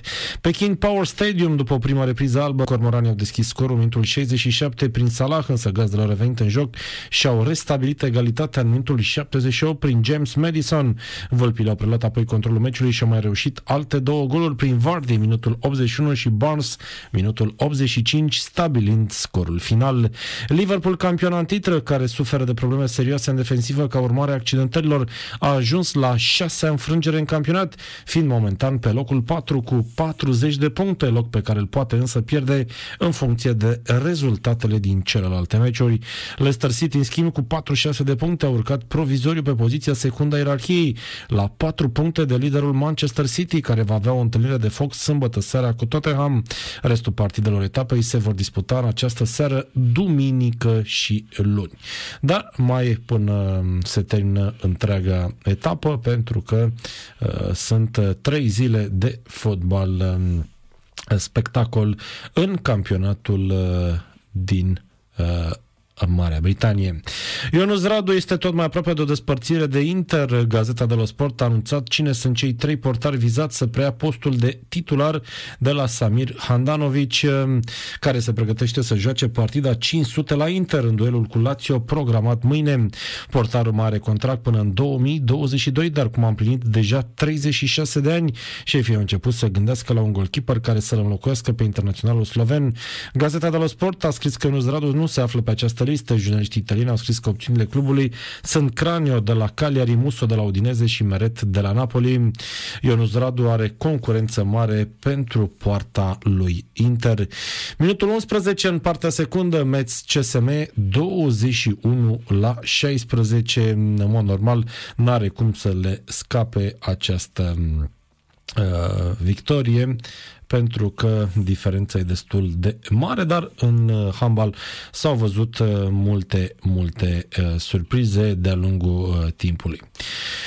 Bun, mergem la alte informații. Irina Begu, Ana Bogdan și Mihaela Buzărnescu au obținut victorii la Phillip Island Trophy, un alt turneu care se desfășoară la Melbourne, în Australia, de fapt. Iar Jocurile Olimpice de la Tokyo sunt programate să desfășoare la vară, douăzeci și trei iulie, opt august, cu un an întârziere față de data inițială din cauza pandemiei de covid nouăsprezece. Și la fel ca la ultimele ediții ale cele mai importante competiții din lume, organizatorii vor împărți participanților și prezervative, nu mai puțin de o sută cincizeci de mii. Pe de altă parte, Comitetul Olimpic Internațional a tipărit o broșură cu treizeci și trei de pagini în care sunt făcute multe recomandări. Realizatorii documentului îl sfătuiesc, printre alții, pe participanți să renunțe la îmbrățișări, la strângeri de mână și să rămână la doi metri distanță de orice persoană în timpul șederii în Japonia. Sport Total F M. Mai mult decât fotbal.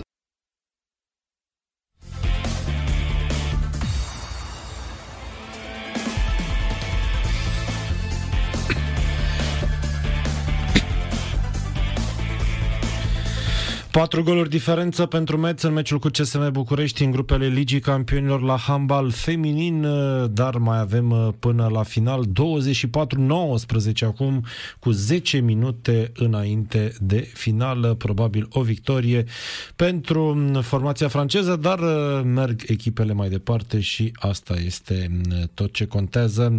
Rafa Nadal, victorie în trei seturi. N-am vorbit despre tabloul masculin de la Australian Open. A trecut de Cameron Norrie șapte cinci, șase doi, șapte la cinci. Iberico a avut nevoie de două ore și cincisprezece minute pentru a trece de britanicul clasat pe locul șaizeci și nouă mondial. Tot astăzi Rud Kaspar l-a învins pe Radu Albot în patru seturi, de asemenea Daniil Medvedev pe sârbul Krajinovic în cinci seturi. Stefano Tsitsipas l-a spulberat pe Michael Imar șase patru, șase unu, șase unu. Fabio Fognini, Alex de Minaur șase patru, șase la trei, șase la patru. Rezultate obținute în urmă în această dimineață. F C Barcelona se pregătește cel mai probabil să intre în a doua eră Joan Laporta, fostul și probabil viitorul președinte al catalanilor, va renunța la Ronald Koeman pentru a duce un antrenor pe placul lui Messi. Se pare că Laporta a găsit varianta perfectă. Jurnalistul Oscar Guerrero susține că totul este aranjat. Un antrenor cu nume care se pliază pe filozofia clubului, care este apreciat de suporteri, de liderii vestiarului, de oficialii echipei catalane, dar și de Leo Messi. Variantele Xavi, Nagelsmann sau Ten Hag par de domeniul trecutului, pentru că Laporta ar fi ales deja să meargă pe mâna selecționerului Belgiei. E vorba de Roberto Martinez. Să vedem dacă într-adevăr asta va fi uh, asul din mâneca acestui uh, antrenor, acestui președinte. Mâine în Liga unu se joacă mai multe partide. Arbitrii Florin Andrei, Radu Petrescu și Cătălin Popa vor conduce partidele. Polia și Astra va fi la ora douăsprezece și cincisprezece de minute. Florin Andrei la centru, Academica Clinceni Craiova ora paisprezece și patruzeci, Radu Petrescu, iar Hermannstadt F C S B la nouăsprezece și patruzeci și cinci, meci arbitrat de Cătălin Popa. Este anunțul Comisiei Centrale a Arbitrilor despre Această, aceste partide de mâine. O informație care nu are legătură cu sportul: două mii patru sute cincisprezece cazuri noi de COVID nouăsprezece s-au înregistrat azi, patruzeci și opt de decese și sunt nouă sute șaizeci și nouă de pacienți la A T I. Cele mai multe cazuri noi au fost raportate în București, patru sute cincisprezece, Timișoara două sute doisprezece, Brașov o sută douăzeci, Hunedoara o sută unu și Cluj nouăzeci și trei. Coeficientul infectărilor cumulate la paisprezece zile raportate la o mie de locuitori este calculat de către direcțiile de sănătate publică la nivelul municipiului București și al județelor. Până sâmbătă, nouăsprezece mii trei sute douăzeci și cinci de persoane diagnosticate cu infecție cu SARS-CoV au decedat. Sunt ultimele informații oferite de autoritățile sanitare și iată care este calculul. două mii patru sute, probabil după începerea școlilor aceste cifre vor crește, este inevitabil să nu se întâmple așa. Bun, mergem la alte informații la această oră pentru a afla mai multe lucruri și din Formula unu. Marele Circ a aprobat blocarea dezvoltării motoarelor începând cu anul două mii douăzeci și doi până la schimbarea reglementărilor privind unitățile de propulsie devansată din două mii douăzeci și șase în două mii douăzeci și cinci, au anunțat Comisia Formulei unu și Federația Internațională de Automobilism. Propunerea a fost aprobată în unanimitate de toate echipele și producătorii de motoare în timpul unei reuniuni, se precizează într-un comunicat. Decizia survine după ce Honda, care furnizează propulsoare echipelor Red Bull și Alfa Tauri, a decis să se retragă din Formula unu la finele anului două mii douăzeci și unu. Următoarea generație a motoarelor din Formula unu urmează să fie introdusă începând cu două mii douăzeci și cinci. Sport Total F M. Mai mult decât fotbal.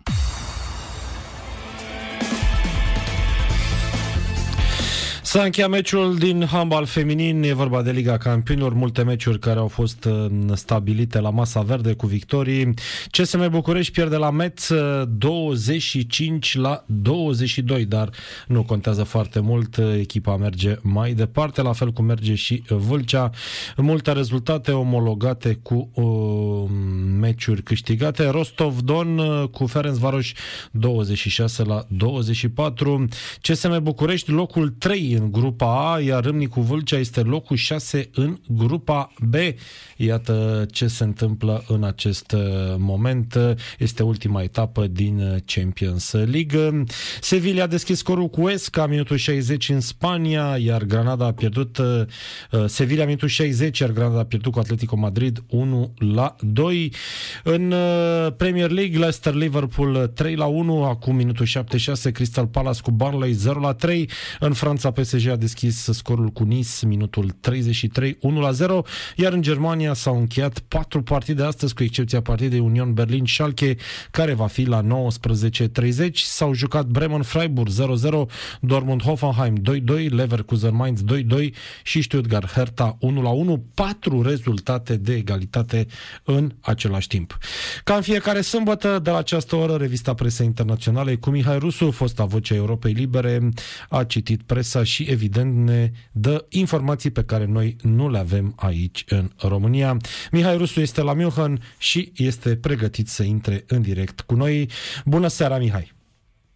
Bună seara, Daniel! Bună seara, stimate ascultătoare și stimate ascultători! Începem cu câteva reacții din Bundesliga, pentru că aici avem cea mai bună echipă din lume, campioana cluburilor, Bayern München, câteva reacții după întoarcerea de la Doha. Uh, un transfer, uh, situația din, dinaintea meciurilor din Liga Campionilor cu uh, locuri care au fost schimbate datorită uh, coronei, uh, iar uh, apoi vom trece la Openul australian de tenis și ai spus bine știri uh, care sunt mai puțin cunoscute în România, pentru că vom aborda și uh, demisia lui Ion Țiriac de, la, de pe poziția de președinte al Federației Române de Tenis, care într-un fel este prezentată în presă, altfel este însă nu în culise, ci oficial prin decizia Curții de Apel Alba Iulia. Și apoi vom face un salt în Statele Unite, pentru că acolo am avut un meci senzațional de basket, și anume la Dallas, Dallas Mavericks cu New Orleans Pelicans. Scorul, vi-l spun de acum, urmează comentariile, o sută patruzeci și trei la treizeci, iar doar doi basketbaliști au marcat optzeci și două de goluri. Spuneau și comentatorii, și americani și germani, că este un record în îndelungata istoria ligii profesioniste nord-americane de basket. Dar acum să revenim la München, aici de unde vă relatez. Clubul F C Bayern München a egalat recordul celebrei echipe F C Barcelona și a câștigat al șaselea titlu care se acordă într-un an, într-un sezon fotbalistic, și anume la Doha a ieșit um, campion mondial. În ciuda faptului, Daniel, că um, înaintea finalei, Thomas Müller, care este titular pe poziția de vârf retras, a fost testat dimineață și imediat testul l-a prezentat pozitiv. A fost scos din cantonament și i s-a comandat un charter special, un avion special cu care a plecat la München ca să nu călătorească cu echipa, să nu mai stea în hotel cu echipa, și a ajuns la München, este acum în izolare, iar echipa a fost încă o dată testată înaintea partidei din finală cu Tigri din Monterrey, echipă mexicană. Și acum se pune întrebarea, se pune întrebarea pe care uh, uh, o adresează medicii, j- uh, jurnaliștii, chiar și cetățenii. De ce fotbaliștii sunt, uh, au prioritate, iar cetățenii europeni sunt discriminați? De ce se pune problema acum ca fotbaliștii să fie primii vaccinați, deci să fie vaccinați după cadrele medicale și după uh, cetățenii în vârstă peste optzeci de ani din toată Uniunea Europeană, și de ce cetățenii care circulă cu avionul dintr-o parte într-alta trebuie să intre în carantină, dacă nu au testul la zi de patruzeci și opt de ore, și de ce fotbaliștii au voie să joace să se deplaseze, să termine meciul și să vină acasă fără carantină. Și uite, aici avem, în, avem, în, avem meciul de săptămâna viitoare Borussia Dortmund cu F C Sevilla din Liga Campionilor, în care la această oră nu se știe unde va juca echipa ta preferată din Bundesliga, Borussia Dortmund, dar care nu își găsește ritmul, iată din nou doi doi acasă. Deci, pregătirea pentru meciul cu F C Sevilla a fost semi-ratată. Deocamdată, oficialii din Dortmund așteaptă ca UEFA să comunice locul de desfășurare. La fel avem în Liga, în Liga UEFA meciul Hoffenheim cu Molde, echipă norvegiană, care se va desfășura la Villarreal în Spania. Culmea, pentru că autoritățile norvegiene, și revin la partida România-Norvegia, nu acordă dreptul de deplasare chiar și al fotbaliștilor. Iată că sunt state europene care nu fac niciun fel de discriminare între sportivi, fotbaliști și cetățeni. Apoi avem uh, meciul, uh, iarăși o pereche, o pereche Benfica cu Arsenal, uh, Arsenal Londra din Liga UEFA. Turul se joacă la Roma, pentru că și în Portugalia și în Marea Britanie corona îi face praf pe cetățeni, iar returul Arsenal cu Benfica se joacă la Pireu în Grecia. Deci, iată câteva uh, soluții de ultim moment, last minute, decizii last minute, pentru ca uh, Liga Campionilor și Liga UEFA să fie salvate, în timp ce cetățenii, repet, trebuie să suporte o sută la sută ordonanțele de urgență date de cele douăzeci și șapte de state ale Uniunii Europene. O nedreptate crasă, o nedreptate care este uh, din ce în ce mai mult atacată, iar aici, în Germania, va urma săptămâna viitoare o dezbatere în Parlament, în Parlamentul Federal, de ce se acordă derogări speciale fotbaliștilor sau sportivilor, handbaliștilor, de exemplu, care au fost la campionatul mondial, și de ce cetățenii normali trebuie să respecte o sută la sută, căci dacă nu le respectă, primesc amenzi o sută, două sute, până cinci sute de euro, chiar până la două mii de euro. Iată că sportul a, profesionist a împărțit societatea occidentală. Și uh, cu, uh, cu această uh, împărțire a societății occidentale trecem acum la Melbourne, pentru că am încheiat prima săptămână a Grand Slam-ului australian. Avem deja trei ruși în optimile de finală, îl avem pe Novak Djokovic, care s-a salvat în ultimul moment. Nu știm dacă va juca mâine contra lui Miloș Raonic. Îl avem pe Stefano Tsitsipas, îl avem pe Rafael Nadal, care n-a pierdut niciun set și care într-adevăr a evoluat până acum și a jucat fantastic. Este, este tenismenul perfect, perfect spun eu, și al doilea, să spunem, care tinde spre perfecțiune este Novak Djokovic, în ciuda unei comportări care lasă de dorit. Pentru că Novak Djokovic s-a bătut ieri cu Taylor Fritz, cam cinci ore, cinci seturi, cu o ruptură musculară la coapsa dreaptă, și dacă este așa, ruptură musculară, atunci îmi vine greu să cred că a putut juca cinci ore, cinci seturi. Îmi vine greu să cred. Dacă a fost întindere, o cred. Dacă ruptură musculară la coapsa dreaptă, ca dreptaci, unde piciorul de sprijin este uh, piciorul drept, mi-e greu să cred această declarație. El a spus astăzi că nu știe dacă va apărea mâine duminică în partida cu Miloș Raonic. Organizatorii i-au făcut un favor, vezi, iarăși Daniel, discriminare, pentru că e numărul unu în lume, și l-au pus ultimul meci uh, uh, seara, ca să-i dea, câte, să-i dea mai mult timp pentru refacere. Între timp, uh, între timp avem la femei Carolina Plișcova este afară, ca și Sofia Kenin, câștigătoarea de anul trecut. Am văzut-o astăzi pe Ashley Barty, care a jucat senzațional, și așteptăm cu toții finala, nu finala, ci un meci de la Roland Garros două mii douăzeci, care se rejoacă la Australian Open, Simona Halep contra lui Iga Świątek. Și acum câteva, câteva considerații despre Simona Halep. Nu, nu m-a convins în această săptămână. A jucat foarte timidă, crispată, s-a văzut, nu are încredere în ea. Uh, s-au agățat fetele și e normal că celelalte care sunt în urma ei uh, vor trage de ea. A ieșit cu bine din acest clinch, A trecut cu bine de prima săptămână, foarte importantă, și poate că aceste partide câștigate greu, foarte greu, să îi dea încrederea necesară pentru a doua săptămână. De fapt, miza acum și al doilea, în a doua săptămână începe cu turneul adevărat, optim de finală, sfertul, semifinală până la finală. Deci acum vom vedea, începând de mâine, în partida cu Iga Świątek, ce poate Simona Halep la douăzeci și nouă treizeci de ani în sezonul două mii douăzeci și unu. În rest, am, am văzut, am văzut câțiva băieți, așa numiți bad boys, care au dat dovadă de o comportare cu totul și cu totul incorrectă. Mă refer, în primul rând, la liderul clasamentului mondial Novak Djokovic, care țipa la uh, băieții, la prietenii, la antrenorul Goran Ivanisevic, care era în loja lui. De ce țipa? Și a țipat nu odată, chiar de două ori, de trei ori. Boris Becker, comentatorul de la Eurosportul german și care i-a fost antrenor, s-a întrebat și el, nu și-a explicat această ieșire. Și a spus Boris Becker că dacă el era în locul lui Goran Ivanisevic și țipa la el, el părăsea imediat loja și Melbourne. Am avut o altă, o altă dispută meridională, Fognini cu partenerul lui Caruso. Aici a fost o ceartă în stil italian. Cunoaștem divorțul în stil italian din filme. Iată, am văzut acum o ceartă.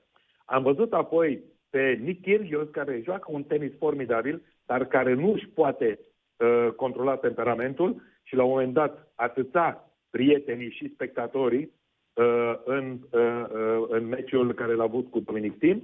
Am văzut un Daniil Medvedev și aceasta Parcă, parcă a copiat comportarea Soranei Cristea, care a țipat la antrenorul Vicente și a rugat arbitrul ca să, să-i dea indicația antrenorului spaniol Vicente, considerat cel mai bun anul trecut, antrenorul anului, să părăsească arena. Și Vicente a părăsit arena. Nu aș vrea să știu ce a fost în sufletul lui. Și apoi l-am văzut pe Alexander Zverev, neamțul de etnie rusă, cel mai bun jucător al Germaniei, care a rupt o rachetă, era în primul tur, dar nu s-a certat pentru că antrenorul lui este chiar fratele lui, Misha Zverev. Deci iată ce, ce au făcut acești bad boys în prima săptămână. Ce am mai văzut din culise și ce m-a impresionat, că după ce se termină meciul, toți jucătorii revin la sentimente mai bune, se întâlnesc în, în, în studioul de fitness din arenă, de lângă vestiarul lui, și acolo am văzut, de exemplu, pe Nadal, pe Thiem, care, pe Norrie, cu care a jucat astăzi Nadal, și că erau pe bicicletele ergonomice, își făceau antrenamentul de refacere, de relaxare după meci, douăzeci de minute, iar treceau fetele, băieții, alți jucători, alte jucătoare, era o atmosferă foarte normală. Ei devin tigri și ele devin tigroaice, cu toate că fetele s-au comportat mult mai bine în această săptămână decât băieții, atunci când joacă în meci. Iată, nervii uh, uh, reprezintă uh, marea problemă, mai ales a băieților, după ce, după ce știam că și fetele țipă și urlă. Acum, uh, dincolo de această comportare, am văzut aseară, de la ora douăzeci și patru, ora locală uh, uh, de la Melbourne, cum arena s-a golit și uh, spectatorii au plecat, erau, erau câteva mii de spectatori, pentru că guvernul statului Victoria a uh, ordonat uh, un lockdown după ce la un hotel de lângă aeroportul din Melbourne uh, a, s-au descoperit cât, câtva infectați și atunci guvernul a decis pe loc. Iată, în Australia, Daniel, și la Melbourne, la, la un Grand Slam, nu există nicio derogare, nici simplă, nici specială pentru sportivi sau pentru cetățeni. Toți au părăsit uh, arena Rod Laver, iar uh, meciul s-a jucat uh, uh, fără spectatori. Acum uh, avem până miercuri, uh, uh, uh, Australian Open se va juca fără spectatori, de miercuri așteptăm douăzeci de mii de spectatori pe zi, iar uh, partea interesantă este că directorul turneului, sud-africanul Craig Tiley, a obținut avizul de la guvernul statului Victoria, anunțând că Australian Open și Melbourne Park, adică baza, arena sportivă, este un loc de muncă pentru profesioniști. Și sub acest titlu de muncă statul Victoria a dat aprobarea pentru desfășurarea turneului Australian Open.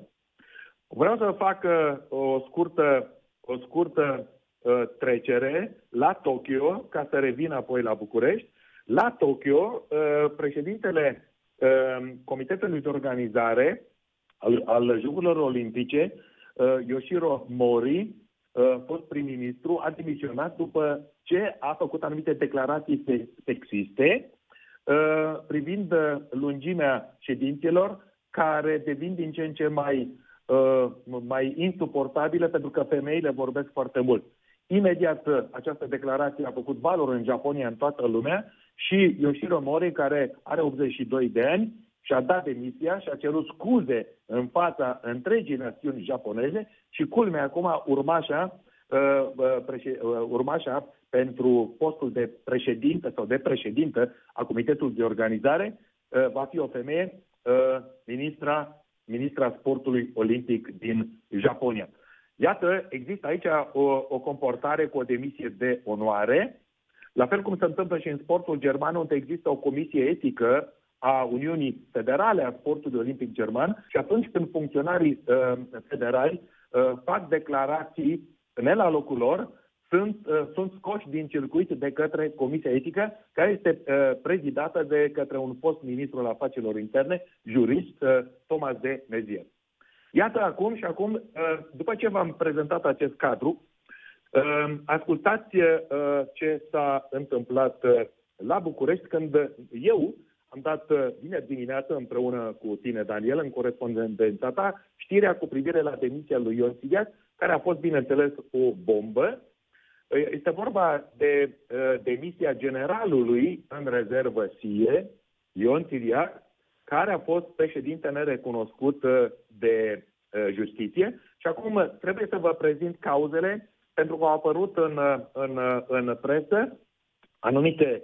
Uh, anumite știri pe care neapărat trebuie să le clarificăm. Și anume, Ion Tiriac și-a dat demisia joi, după ce miercuri a avut loc zece februarie, a avut loc la Curtea de Apel Alba Iulia un proces care, în care judecătoarea a anulat avizul Ministerului Tineretului și Sportului dat Federației Române de Tenis după desfășurarea alegerilor cu desemnarea lui Ion Sigheaș ca președinte.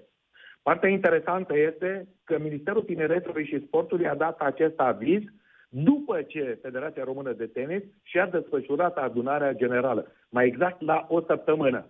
Și Curtea de Apel Alba Iulia a declarat, a decis în numele legii. Vă rog să rețineți așa cum este textul clar care apare, pe care l-am primit de la Curtea de Apel Alba Iulia. Curtea de Apel Alba Iulia, în numele legii, admite ca fondată cererea de anulare uh, a Tenis Clubului Pamira din Sibiu, referitoare la acordarea avizului de la Ministerul Tineretului și Sportului după adunarea generală de alegeri din nouăsprezece iunie două mii nouăsprezece. Și tot Curtea uh, de Apel Alba Iulia, în numele legii, anulează avizul uh, Ministerului Tineretului și Sportului dat retroactiv Federației Române de Tenis în douăzeci și cinci iunie două mii nouăsprezece, pentru alegerea lui Ion Sigheaș ca președinte în nouăsprezece iunie două mii nouăsprezece, deci cu o săptămână mai târziu. Este, este decizia dată de președintea Completului de Judecată, Dana Tițian, judecătoare, grefier Mirela Carmen Daiboc. Curtea de Apel Alba Iulia în, în scrie, prezintă în motivare, și o am motivarea pe birou, avizul Ministerului Tineretului și Sportului este o autorizație prealabilă privind organizarea registrului federațiilor, fundațiilor, fără scop patrimonial. Deci, fără acest aviz prealabil, nu se poate desfășura o acțiune, mai ales când este vorba de alegeri. Federația Română de Tenis trebuia să respecte legea șaizeci și nouă, legea sportului. Partea interesantă este, Daniel, că pe, pe site-ul Federației Române de Tenis nu apare nimic. Pe site avem o știre uh, care se referă la evaluarea loturilor, care, evaluare care a ajuns în faza finală. Între doisprezece decembrie două mii douăzeci până în cinci șase februarie două mii douăzeci și unu, nu a existat nicio știre, cu atât mai mult cu cât există mari convulsiuni în justiție. Și atunci, aceasta a fost cauza adevărată care l-a determinat pe Ion Țiriac să-și dea demisia și nici de cum această eschivă pe care o aruncă în public, o diversiune, în care Ion Țiriac a dat vina pe guvernul Florin Cîțu, care a redus bugetul și care face o, o, o întreagă campanie de reducere a banilor, pentru, nu numai de la sport, ci din alte ministere, în așa fel încât Ion Țiriac, care a susținut P S D-ul, Victor Ponta, pe Mihai Tudose, pe Jurca Dăncilă, ultimii trei prim-ministri, să aibă o portiță de ieșire și să spună, domnule, nu mi-au dat bani, guvernul, guvernul ăsta P N L, pentru că el este susținător P S D și eu nu pot să-mi desfășor activitatea. Nu faci?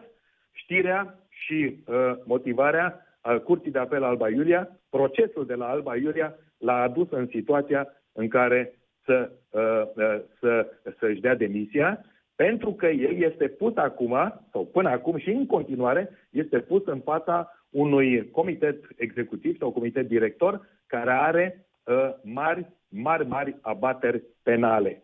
Deci, uh, am făcut aceste precizări pentru a, ca, pentru a uh, proteja, în primul rând, decizia, repet încă o dată, decizia Curții de Apel Alba Iulia este în numele legii, unde nimic și nimeni nu poate să contesteze. Este adevărat, această decizie în numele legii are uh, posibilitatea să fie atacată uh, în timp de cincisprezece zile, dar este greu de crezut că va fi uh, întoarsă această uh, decizie după ce motivarea uh, pe care uh, este prezentată de judecătoarea uh, Dana Tițian uh, apare pe nouă-zece pagini și este beton din punct de vedere legal. Nu poate să o atace nimeni, nici măcar la Curtea Europeană de la Bruxelles. Uh, Daniel, uh, acum... Aș vrea să, să revenim la, la tenis și la australieni și la Openul australian, pentru că și aici am o declarație, o gafă a generalului în rezervă Ție Ion Țiriac, care a spus așa: și toată lumea vede cum se desfășoară partidele și ce s-a întâmplat la Melbourne. Australienii nu știu să scrie și să citească după victoria, această declarație a apărut, după victoria liderei clasamentului W T A Ashley Barty la Paris în două mii nouăsprezece. Acum aici reamintesc că uh, organizatorii de la Openul australian au avut încasări în două mii douăzeci uh, de două sute de milioane de euro. Bugetul din două mii douăzeci și unu pentru pandemie uh, atinge, depășește o sută de milioane de euro. Ori nu se poate să nu transmitem un semnal pozitiv chiar și din România, nu numai noi cei din presă, dar și uh, uh, în numele uh, amatorilor de tenis, în numele amatorilor de tenis. Uh, uh, jucătoarele de tenis, uh, unele, Sorana Cârstea aici face excepție, a spus că este prinsă, că este închisă. Marea majoritate, nouăzeci și nouă la sută, dintre jucători și jucătoare au remarcat organizarea ireproșabilă pe care le-au pus-o la dispoziție uh, organizatorii, oamenii, bărbații și femeile din jurul acestui director Crăctilei și, ca, în fond, a Federației Australiene de Tenis, care deține licența. Acum, acum, iarăși trebuie să mai dau un exemplu de declarație lui Ion Țiriac, care a apărut acum vreo trei-patru săptămâni în presa românească despre sportul mondial. Bernie Ecclestone, acesta, acesta a fost eminența cenușie din Formula unu. João Havelange, Juan Antonio Samaranch și Sepp Blatter au schimbat sportul mondial, a declarat Ion Țiriac. Eu spun da, recunosc, l-au schimbat, dar prin corupție, prin delapidări și prin falsuri.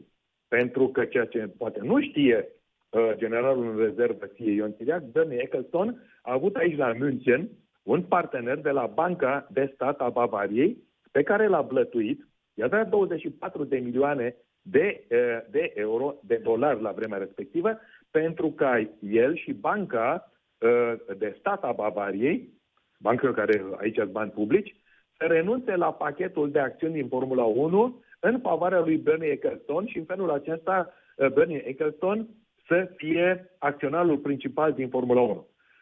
Funcționarul de bancă, care era un director uh, un director de bancă, nu era în Consiliul de Administrație, a făcut această operațiune și a fost uh, condamnat, condamnat cu suspendare, după ce uh, funcționarul de, de la Banca din Bavaria a recunoscut, a spus care a fost uh, adevărul adevărat și în felul acesta, colaborând cu, uh, uh, cu organele de procuratură de la München, uh, a fost cuțit de închisoare cu executare. Deci iată ce a făcut Bernie Ecclestone, acest mare. Ce a făcut João Havelange, fostul președinte FIFA, a introdus, a făcut din, din corupție lege nescrisă în comportarea și în ocuparea posturilor din Comitetul Executiv FIFA. La fel ca și Sepp Blatter, care iată la optzeci și cinci de ani are și acum probleme, are procese în Elveția, pentru că în două mii cincisprezece, când era președinte, a fost acel hold-up formidabil de la Zurich, dinaintea unei ședințe, dinaintea unui congres, era vorba de alegeri în FIFA, unde au fost saltați uh, președinți, uh, uh, membrii ai, uh, ai Confederației Sud-Americane de fotbal, iar membrii Confederației Africane au fugit și au părăsit imediat Elveția, între timp au fost prinși și a avut loc un proces mare la New York, la o secție specială, secția pentru mafie, și acolo au fost condamnați. Delapidările din oamenilor din jurul lui Sepp Blatter și a lui João Havelange, pentru că acesta a fost sistemul, au atins fantastica sumă de două sute de milioane de dolari. Bani care trebuiau să intre, să ajungă în cateriile federațiilor naționale, membre ale FIFA. Iată, așadar, cum a fost făcută această declarație, fără niciun fel de uh, o gafă. O gafă care mi-e greu, nu mă așteptam la Ion Ciriac. Și acum încă trei chestiuni scurte. Din punct de vedere al comportării ca președinte al Federației Române de Tenis, în ghilimele, recunoscut de justiție, a fost arogant, a fost agresiv și a fost amenințător. Ca stil de lucru, a avut câțiva yes-men uh, care, cu care a politizat, a monopolizat și a militarizat Federația Română de Tenis, cât și Comitetul Olimpic Român. Fără dialog cu presa, fără dialog cu, op- cu, uh, cu opoziția, pentru că opoziția, dar și presa, și eu l-am invitat la un dialog public, nu a răspuns niciodată. Atunci când am fost amenințat că voi fi dat în judecată, uh, am dat un drept la replică, nici până astăzi n-am primit răspunsul, și din partea lui, și din partea membrilor Comitetului Executiv, și din partea secției de presă a Federației Române de Tenis. Iar din punct de vedere al omisiunilor, șapte decizii definitive și irevocabile din justiție, în care sunt anulate toate adunările generale două mii șaptesprezece, două mii optsprezece, două mii nouăsprezece, fostul, fostul autonomit președinte nu a dat niciun răspuns, nu a vorbit niciodată, evitând o sută la sută justiția, pentru că în două mii nouăsprezece avea lobby și protecție P S D-istă din partea ministrului Bogdan Matei. Deci acesta este cadrul întreg al dosarului, al subiectului generalului în rezervă ție, Ion Chiriac. Și acum v-am promis să trecem de la tenis, trecem la basketul american, mergem în, în, în, în N B A. Aici a avut loc azi noapte un meci senzațional și rezultatul este gigantic între Dallas Mavericks cu New Orleans Pelicans, o sută patruzeci și trei la o sută treizeci.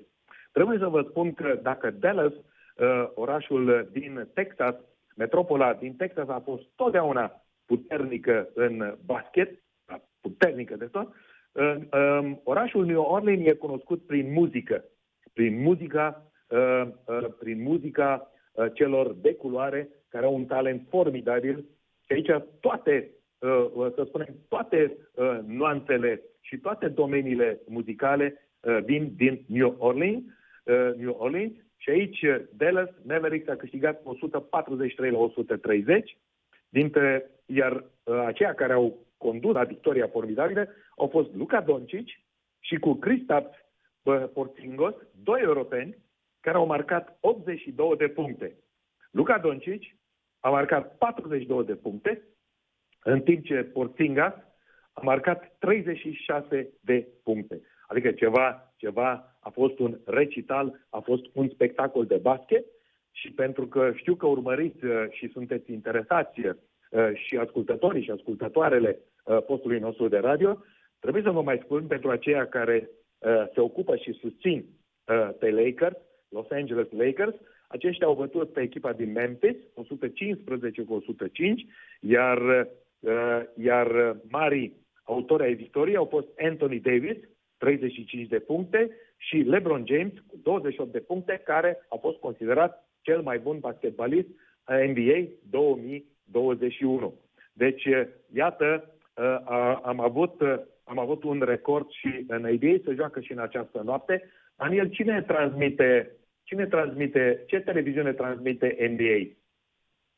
Telecom Sport transmite o meci sau două în fiecare noapte, cum ar veni în România. Noapte. E, da, deci aveți și în, fie, și în această noapte aveți câteva meciuri, așa că uh, urmăriți, pentru că este un spectacol senzațional. Și uh, mai, am, uh, mai am o știre acum, că am început cu Bundesliga, să revenim la, la Bundesliga. Uh, uh, Leipzig a deschis, a deschis A, a, a jucat în următura etapei a douăzeci și unu. Leipzig a bătut aseară acasă pe Augsburg cu doi la unu. Augsburg este echipa șvabilor, micilor șvabi din Bavaria, dar Leipzig s-a bucurat de aceste trei puncte. Este pe locul doi, este deocamdată la patru puncte sub Bayern, dar Bayern are un meci mai puțin, pentru că Bayern va juca luni seară cu Arminia Bielefeld, după ce a călătorit toată noaptea de joi spre vineri în avion de la Doha la München. Uh, Leipzig însă îl pierde pe valorosul fundaș uh, uh, african Dayo Upamecano, douăzeci și doi de ani, care a costat patruzeci de milioane de euro. Deci l-a cumpărat Bayern, pentru că Bayern nu-i va prelungi contractul lui Jerome Boateng, iar acest tânăr fotbalist foarte bun, foarte talentat, vine de la Leipzig la München și va fi fundaș central în echipa campioană a lumii, campioană a Europei, campioană a Germaniei. Sigur că cei de la Leipzig nu au fost prea bucuroși și nu sunt, durerea lor nu va fi redusă cu patruzeci de milioane de euro. Și aici, Daniel, am vrut să ajung. douăzeci și doi de ani, Dayo Upamecano, care a fost instruit într-o academie din Franța, douăzeci și doi de ani, fundaș, costă patruzeci de milioane. Noi avem un atacant pe Dennis Mann, cel mai bun fotbalist din Liga Profesionistă, care costă doar unsprezece milioane. Tu, care ești antrenor de fotbal, cum, eh, cum raportezi această diferență financiară? Nu știu, dar cred că la Dennis Mann a fost chiar momentul oportun de vânzare. Cred că niciodată nu va valora mai mult decât atât. Da, da, așa este. Și cred că a, a, așa este. Ai, ai, ai, ai remarcat foarte bine, nefiind că n-a ajuns încă în apogeul carierei, și mă gândesc la aceea occidentală, da? De altfel Parma joacă luni. Luni îl veți vedea pe Denis Mann, luni joacă Parma în, în seria. Deci a ajuns la douăzeci și doi de ani, deci cu unsprezece milioane, mă rog, dacă există și un bonus, dar cu unsprezece milioane, deci iată că a ajuns la maximum, așa că la douăzeci și doi de ani a, a plecat la timp din Liga Profesionistă. Eu sunt convins că se va dezvolta foarte bine și uh, sunt convins că dacă va asculta de tatălui și sunt convins că dacă se va integra în primul rând social în orașul Parma și în această echipă Parma, pentru că uh, în clubul Parma aici, sunt, aici vorbim de peste douăzeci și cinci douăzeci și șase de jucători, vorbim de oameni, vorbim de funcționari, vorbim de antrenori, vorbim de specialiștii fizio, de doctori. Deci dacă el va învăța limba italiană, dacă el va învăța, va, va înțelege rapid mentalitatea profesionistă din Italia. Mentalitatea profesionistă din Italia e dură. Joci bine, ești bun. Nu joci bine, afară. Uh, nimeni, în momentul când ai pierdut trendul, la revedere. La revedere.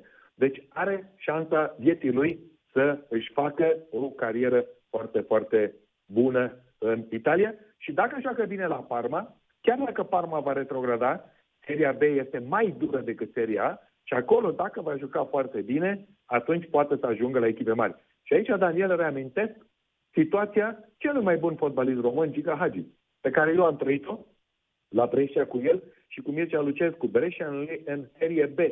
Hagi a jucat foarte bine în Serie B. Datorită pregătirii formidabile la care a fost supus de Mircea Lucescu, A venit la campionatul mondial uh, din Statele Unite în nouăsprezece nouăzeci și patru și a făcut acea uh, uh, și a arătat cât de bun este, iar din Serie B de la Brescia a ajuns după campionatul mondial din nouăsprezece nouăzeci și patru, îl mai amintești, la F C Barcelona cu uh, Ronaldo uh, și, uh, și, cu, uh, și cu Ronaldinho. Deci, ca, să vă, ca, să-ți dai seama, ca să-ți dai seama ce înseamnă o pregătire foarte bună și ce înseamnă o integrare în echipă, într-o echipă profesionistă. Și Brescia, la vremea respectivă, Brescia era mai slab cotată decât Parma. Și astăzi, în ciuda faptului că Brescia este în Serie A, de pe punct de retrogradare, ca și Parma, iată deci, Denis Mann are o șansă formidabilă să să-și facă o carieră, dacă el, bineînțeles, va considera uh, și va, se va convinge, sigur, nici nu trebuie să-i spună tatălui, dacă este fotbalist, atunci va vedea cum se antrenează, va simți cum este jocul și va înțelege ce înseamnă disciplină și viață sportivă. Talentare, știe să lovească mingea, trebuie doar să se pregătească. Cum îi vezi tu situația? Cred că are mult de muncit până să ajungă un fotbalist consacrat. Asta e părerea mea. Mm-hmm. Ok. Bun. Daniel, îți propun aici să ne oprim. Am abordat toate subiectele pe care ni le-am trecut pe agenda corespondenței din această seară. Așa că ne oprim, cel puțin eu mă opresc aici. Le reamintesc celor care ne ascultă și ascultătoarelor de la Radio Sport Total F M că voi reveni mâine seară, tot la ora optsprezece și treizeci, în corespondența obișnuită duminicală, iar noi doi ne reauzim, reauzim luni dimineață, așa cum ne este programul. Mulțumim mult, Mihai Rusu, toate cele bune! Mulțumesc, la revedere, sănătate, seară bună! Mihai Rusu, revista presei internaționale. Între timp a început și Napoli-Juventus zero la zero, derbiul campionatului din Serie A. Câteva rezultate la această oră din sportul internațional, din fotbalul internațional. În Premier League, două rezultate finale, Leicester-Liverpool trei la unu și Crystal Palace-Burnley zero la trei. În Franța, P S G cu Nice unu la unu, minutul cincizeci și trei. În Spania, două rezultate finale, Granada-Atletico Madrid unu la doi și Sevilla Huesca unu la zero. Sport Total F M, mai mult decât fotbal.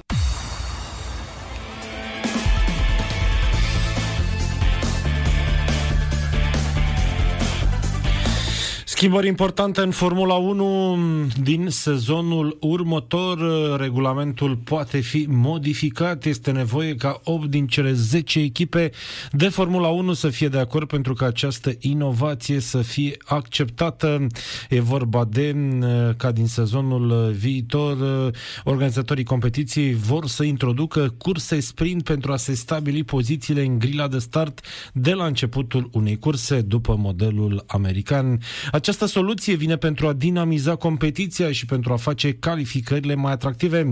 Calificările vor înlocui sesiunea a doua de antrenamente, iar în următoarea zi va avea loc o cursă mai scurtă în care piloții vor parcurge o treime dintr-o cursă propriu-zisă. Ordinea la cursa principală va fi stabilită de cursa sprint, la care vor participa piloții cu o zi înainte. Cursele de sprint vor oferi și puncte în clasament primilor opt clasați. Este nevoie ca opt din cele zece echipe de Formula unu să fie de acord pentru că această inovație să fie acceptată și să fie introdusă în noul sezon. Dacă va trece noul format, va fi mai întâi experimentat pe trei curse, Canada, Italia și Brazilia, urmând ca el să intre în vigoare permanent în cazul în care rezultatele sunt favorabile. Probabil că se va introduce pentru a deveni mai spectaculoasă această competiție. Hernan Crespo, fostul mare golgheter argentinian, este noul antrenor al echipei braziliene São Paulo. Clubul încă nu a oficializat contractul cu tehnicianul, care va fi pe doi ani. Crespo a demisionat în această săptămână de la Defensa y Justicia, echipă cu care a câștigat Copa, Copa Sud-Americana. Iată, și-a găsit repede de lucru. Cred că ar fi invidioși antenorii români pe Hernan Crespo, că la noi mai așteaptă destul de mult. Imagini senzaționale cu Mircea Lucescu pe rețelele de socializare. În vârstă de șaptezeci și cinci de ani, antrenorul lui Dinamo Kiev a făcut deliciul preței înaintea meciului ucrainenilor cu Olimpic Donetsk. Vremea radă, bătăi de mari de cap în Ucraina, unde zăpada a pus stăpânire pe capitala Kiev, iar meciurile sunt din ce în ce mai greu de disputat. Mircea Lucescu a pus mâna pe lopată și a ajutat pe cei de la Dinamo Kiev să curețe zăpada de pe gazon înainte de meciul cu Olimpic Donetsk. Parida cu cei de la Donetsk e primul meci pe care Dinamo Kiev îl joacă în două mii douăzeci și unu. Mircea Lucescu a preluat pe Dinamo Kiev în vara lui două mii douăzeci și are contract până în două mii douăzeci și doi. Iată că se mișcă foarte, foarte bine și asta înseamnă că face mișcare la o vârstă, totuși trebuie să recunoaștem, înaintată. Nicușor Stanciu, în vârstă de douăzeci și șapte de ani, a marcat pentru Slavia Praga în meciul de campionat cu Pardubice din etapa nouăsprezece a campionatului Cehiei. Slavia a primit vizita echipei Pardubice în campionatul Cehiei și s-a distanțat încă din prima repriză, când Cuștea a reușit o dublă în minutele nouăsprezece și douăzeci și șapte. Stanciu a intrat în scenă în repriza a doua, în minutul cincizeci și doi românul a marcat și el pentru Slavia și a făcut trei la zero. Cu această reușită, Nicolae Stanciu a ajuns la al cincilea gol din actuala stagiune, în douăzeci și patru de meciuri, timp în care a livrat și cinci pase de gol. Iată ce bine că joacă Stanciu, încă rămâne o variantă pentru echipa națională. Ianis Hagi a fost titularizat de Steven Gerrard pentru partida dintre Rangers și Kilmarnock. Rangers continuă să domine campionatul scoțian de fotbal. Formația antrenată de Steven Gerrard a câștigat partida cu Kilmarnock și rămâne neînvinsă în Scottish Championship, scor unu la zero. Ianis Hagi a fost titular și a jucat până în minutul șaptezeci și nouă al partidei tranșate de liderul din Scoția datorită golului marcat de Ryan Jack. douăzeci și cinci de victorii din douăzeci și nouă de meciuri disputate în Scoția are Rangers, care acumulează șaptezeci și nouă de puncte. Marea rivală Celtic este a doua cu cincizeci și opt de puncte și două meciuri mai puțin disputate. Sport Total F M. Mai mult decât fotbal.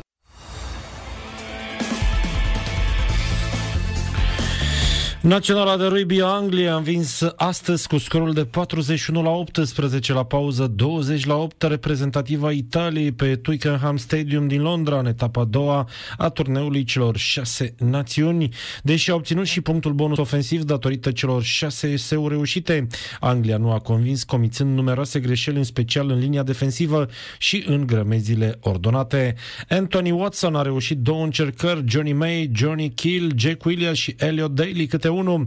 Owen Farrell a transformat patru dintre ele și a fructificat o lovitură de pedeapsă. Italia a avut trei eseuri, două disputate, două izbutite de Monty Ion și unul de Tommaso Allan, acesta din urmă transformându-și și eseul, iar garbisii fructificând două lovituri de penalitate. După ce a pierdut primul meci în fața Scoției, Anglia revine astfel în lupta pentru trofeu și așteaptă celelalte rezultate ale etapei, în care țara Galilor va juca împotriva Scoției în această seară, iar Irlanda va primi replica Franței mâine de la ora șaptesprezece. Să spunem că s-au jucat în Liga unu, în etapa cu numărul douăzeci și trei, două partide, F C Argeș-Viitor unu la zero și Chindia U T A unu la unu în această seară de la ora douăzeci și unu. Dinamo Sepsi mâine trei partide, Poliași Astra Giurgiu la douăsprezece și cincisprezece minute, Clinceni Craiova paisprezece și treizeci, Hermannstadt F C S B de la ora nouăsprezece și patruzeci și cinci. Luni se joacă două meciuri, F C Botoșan cu Gazmetan, iar C F R Cluj întâlnește pe F C Voluntari. Dinamo Sepsi este partida din această seară, care va avea loc pe stadionul din Șoseaua Ștefan cel Mare. Dinamo București are un moral bun înaintea partidei cu formația din Sfântul Gheorghe. Toate acestea deoarece înaintea meciului din etapa douăzeci și trei s-a impus în optimile de finală ale Cupei României în fața rivalei F C S B. Înaintea meciului, gruparea câinilor se află pe locul doisprezece cu douăzeci și cinci de puncte adunate în douăzeci și două de meciuri, la egalitate cu Viitorul, dar gruparea din Constanța are un joc în plus. De partea cealaltă, Sepsi este pe poziția patra cu treizeci și patru de puncte. În cazul unei victorii, Dinamo urcă până pe locul nouă la egalitate cu U T A, dar trebuie să spere ca formația din Arad să se încurce în această rundă, în timp ce Sepsi rămâne tot pe locul patru în clasamentul Ligii unu, indiferent de rezultat. C S M București a pierdut ultimul meci din grupă în Liga Campionilor douăzeci și doi la douăzeci și cinci în această seară cu Brest. C S M încheie cu Metz, pardon, nu cu Brest.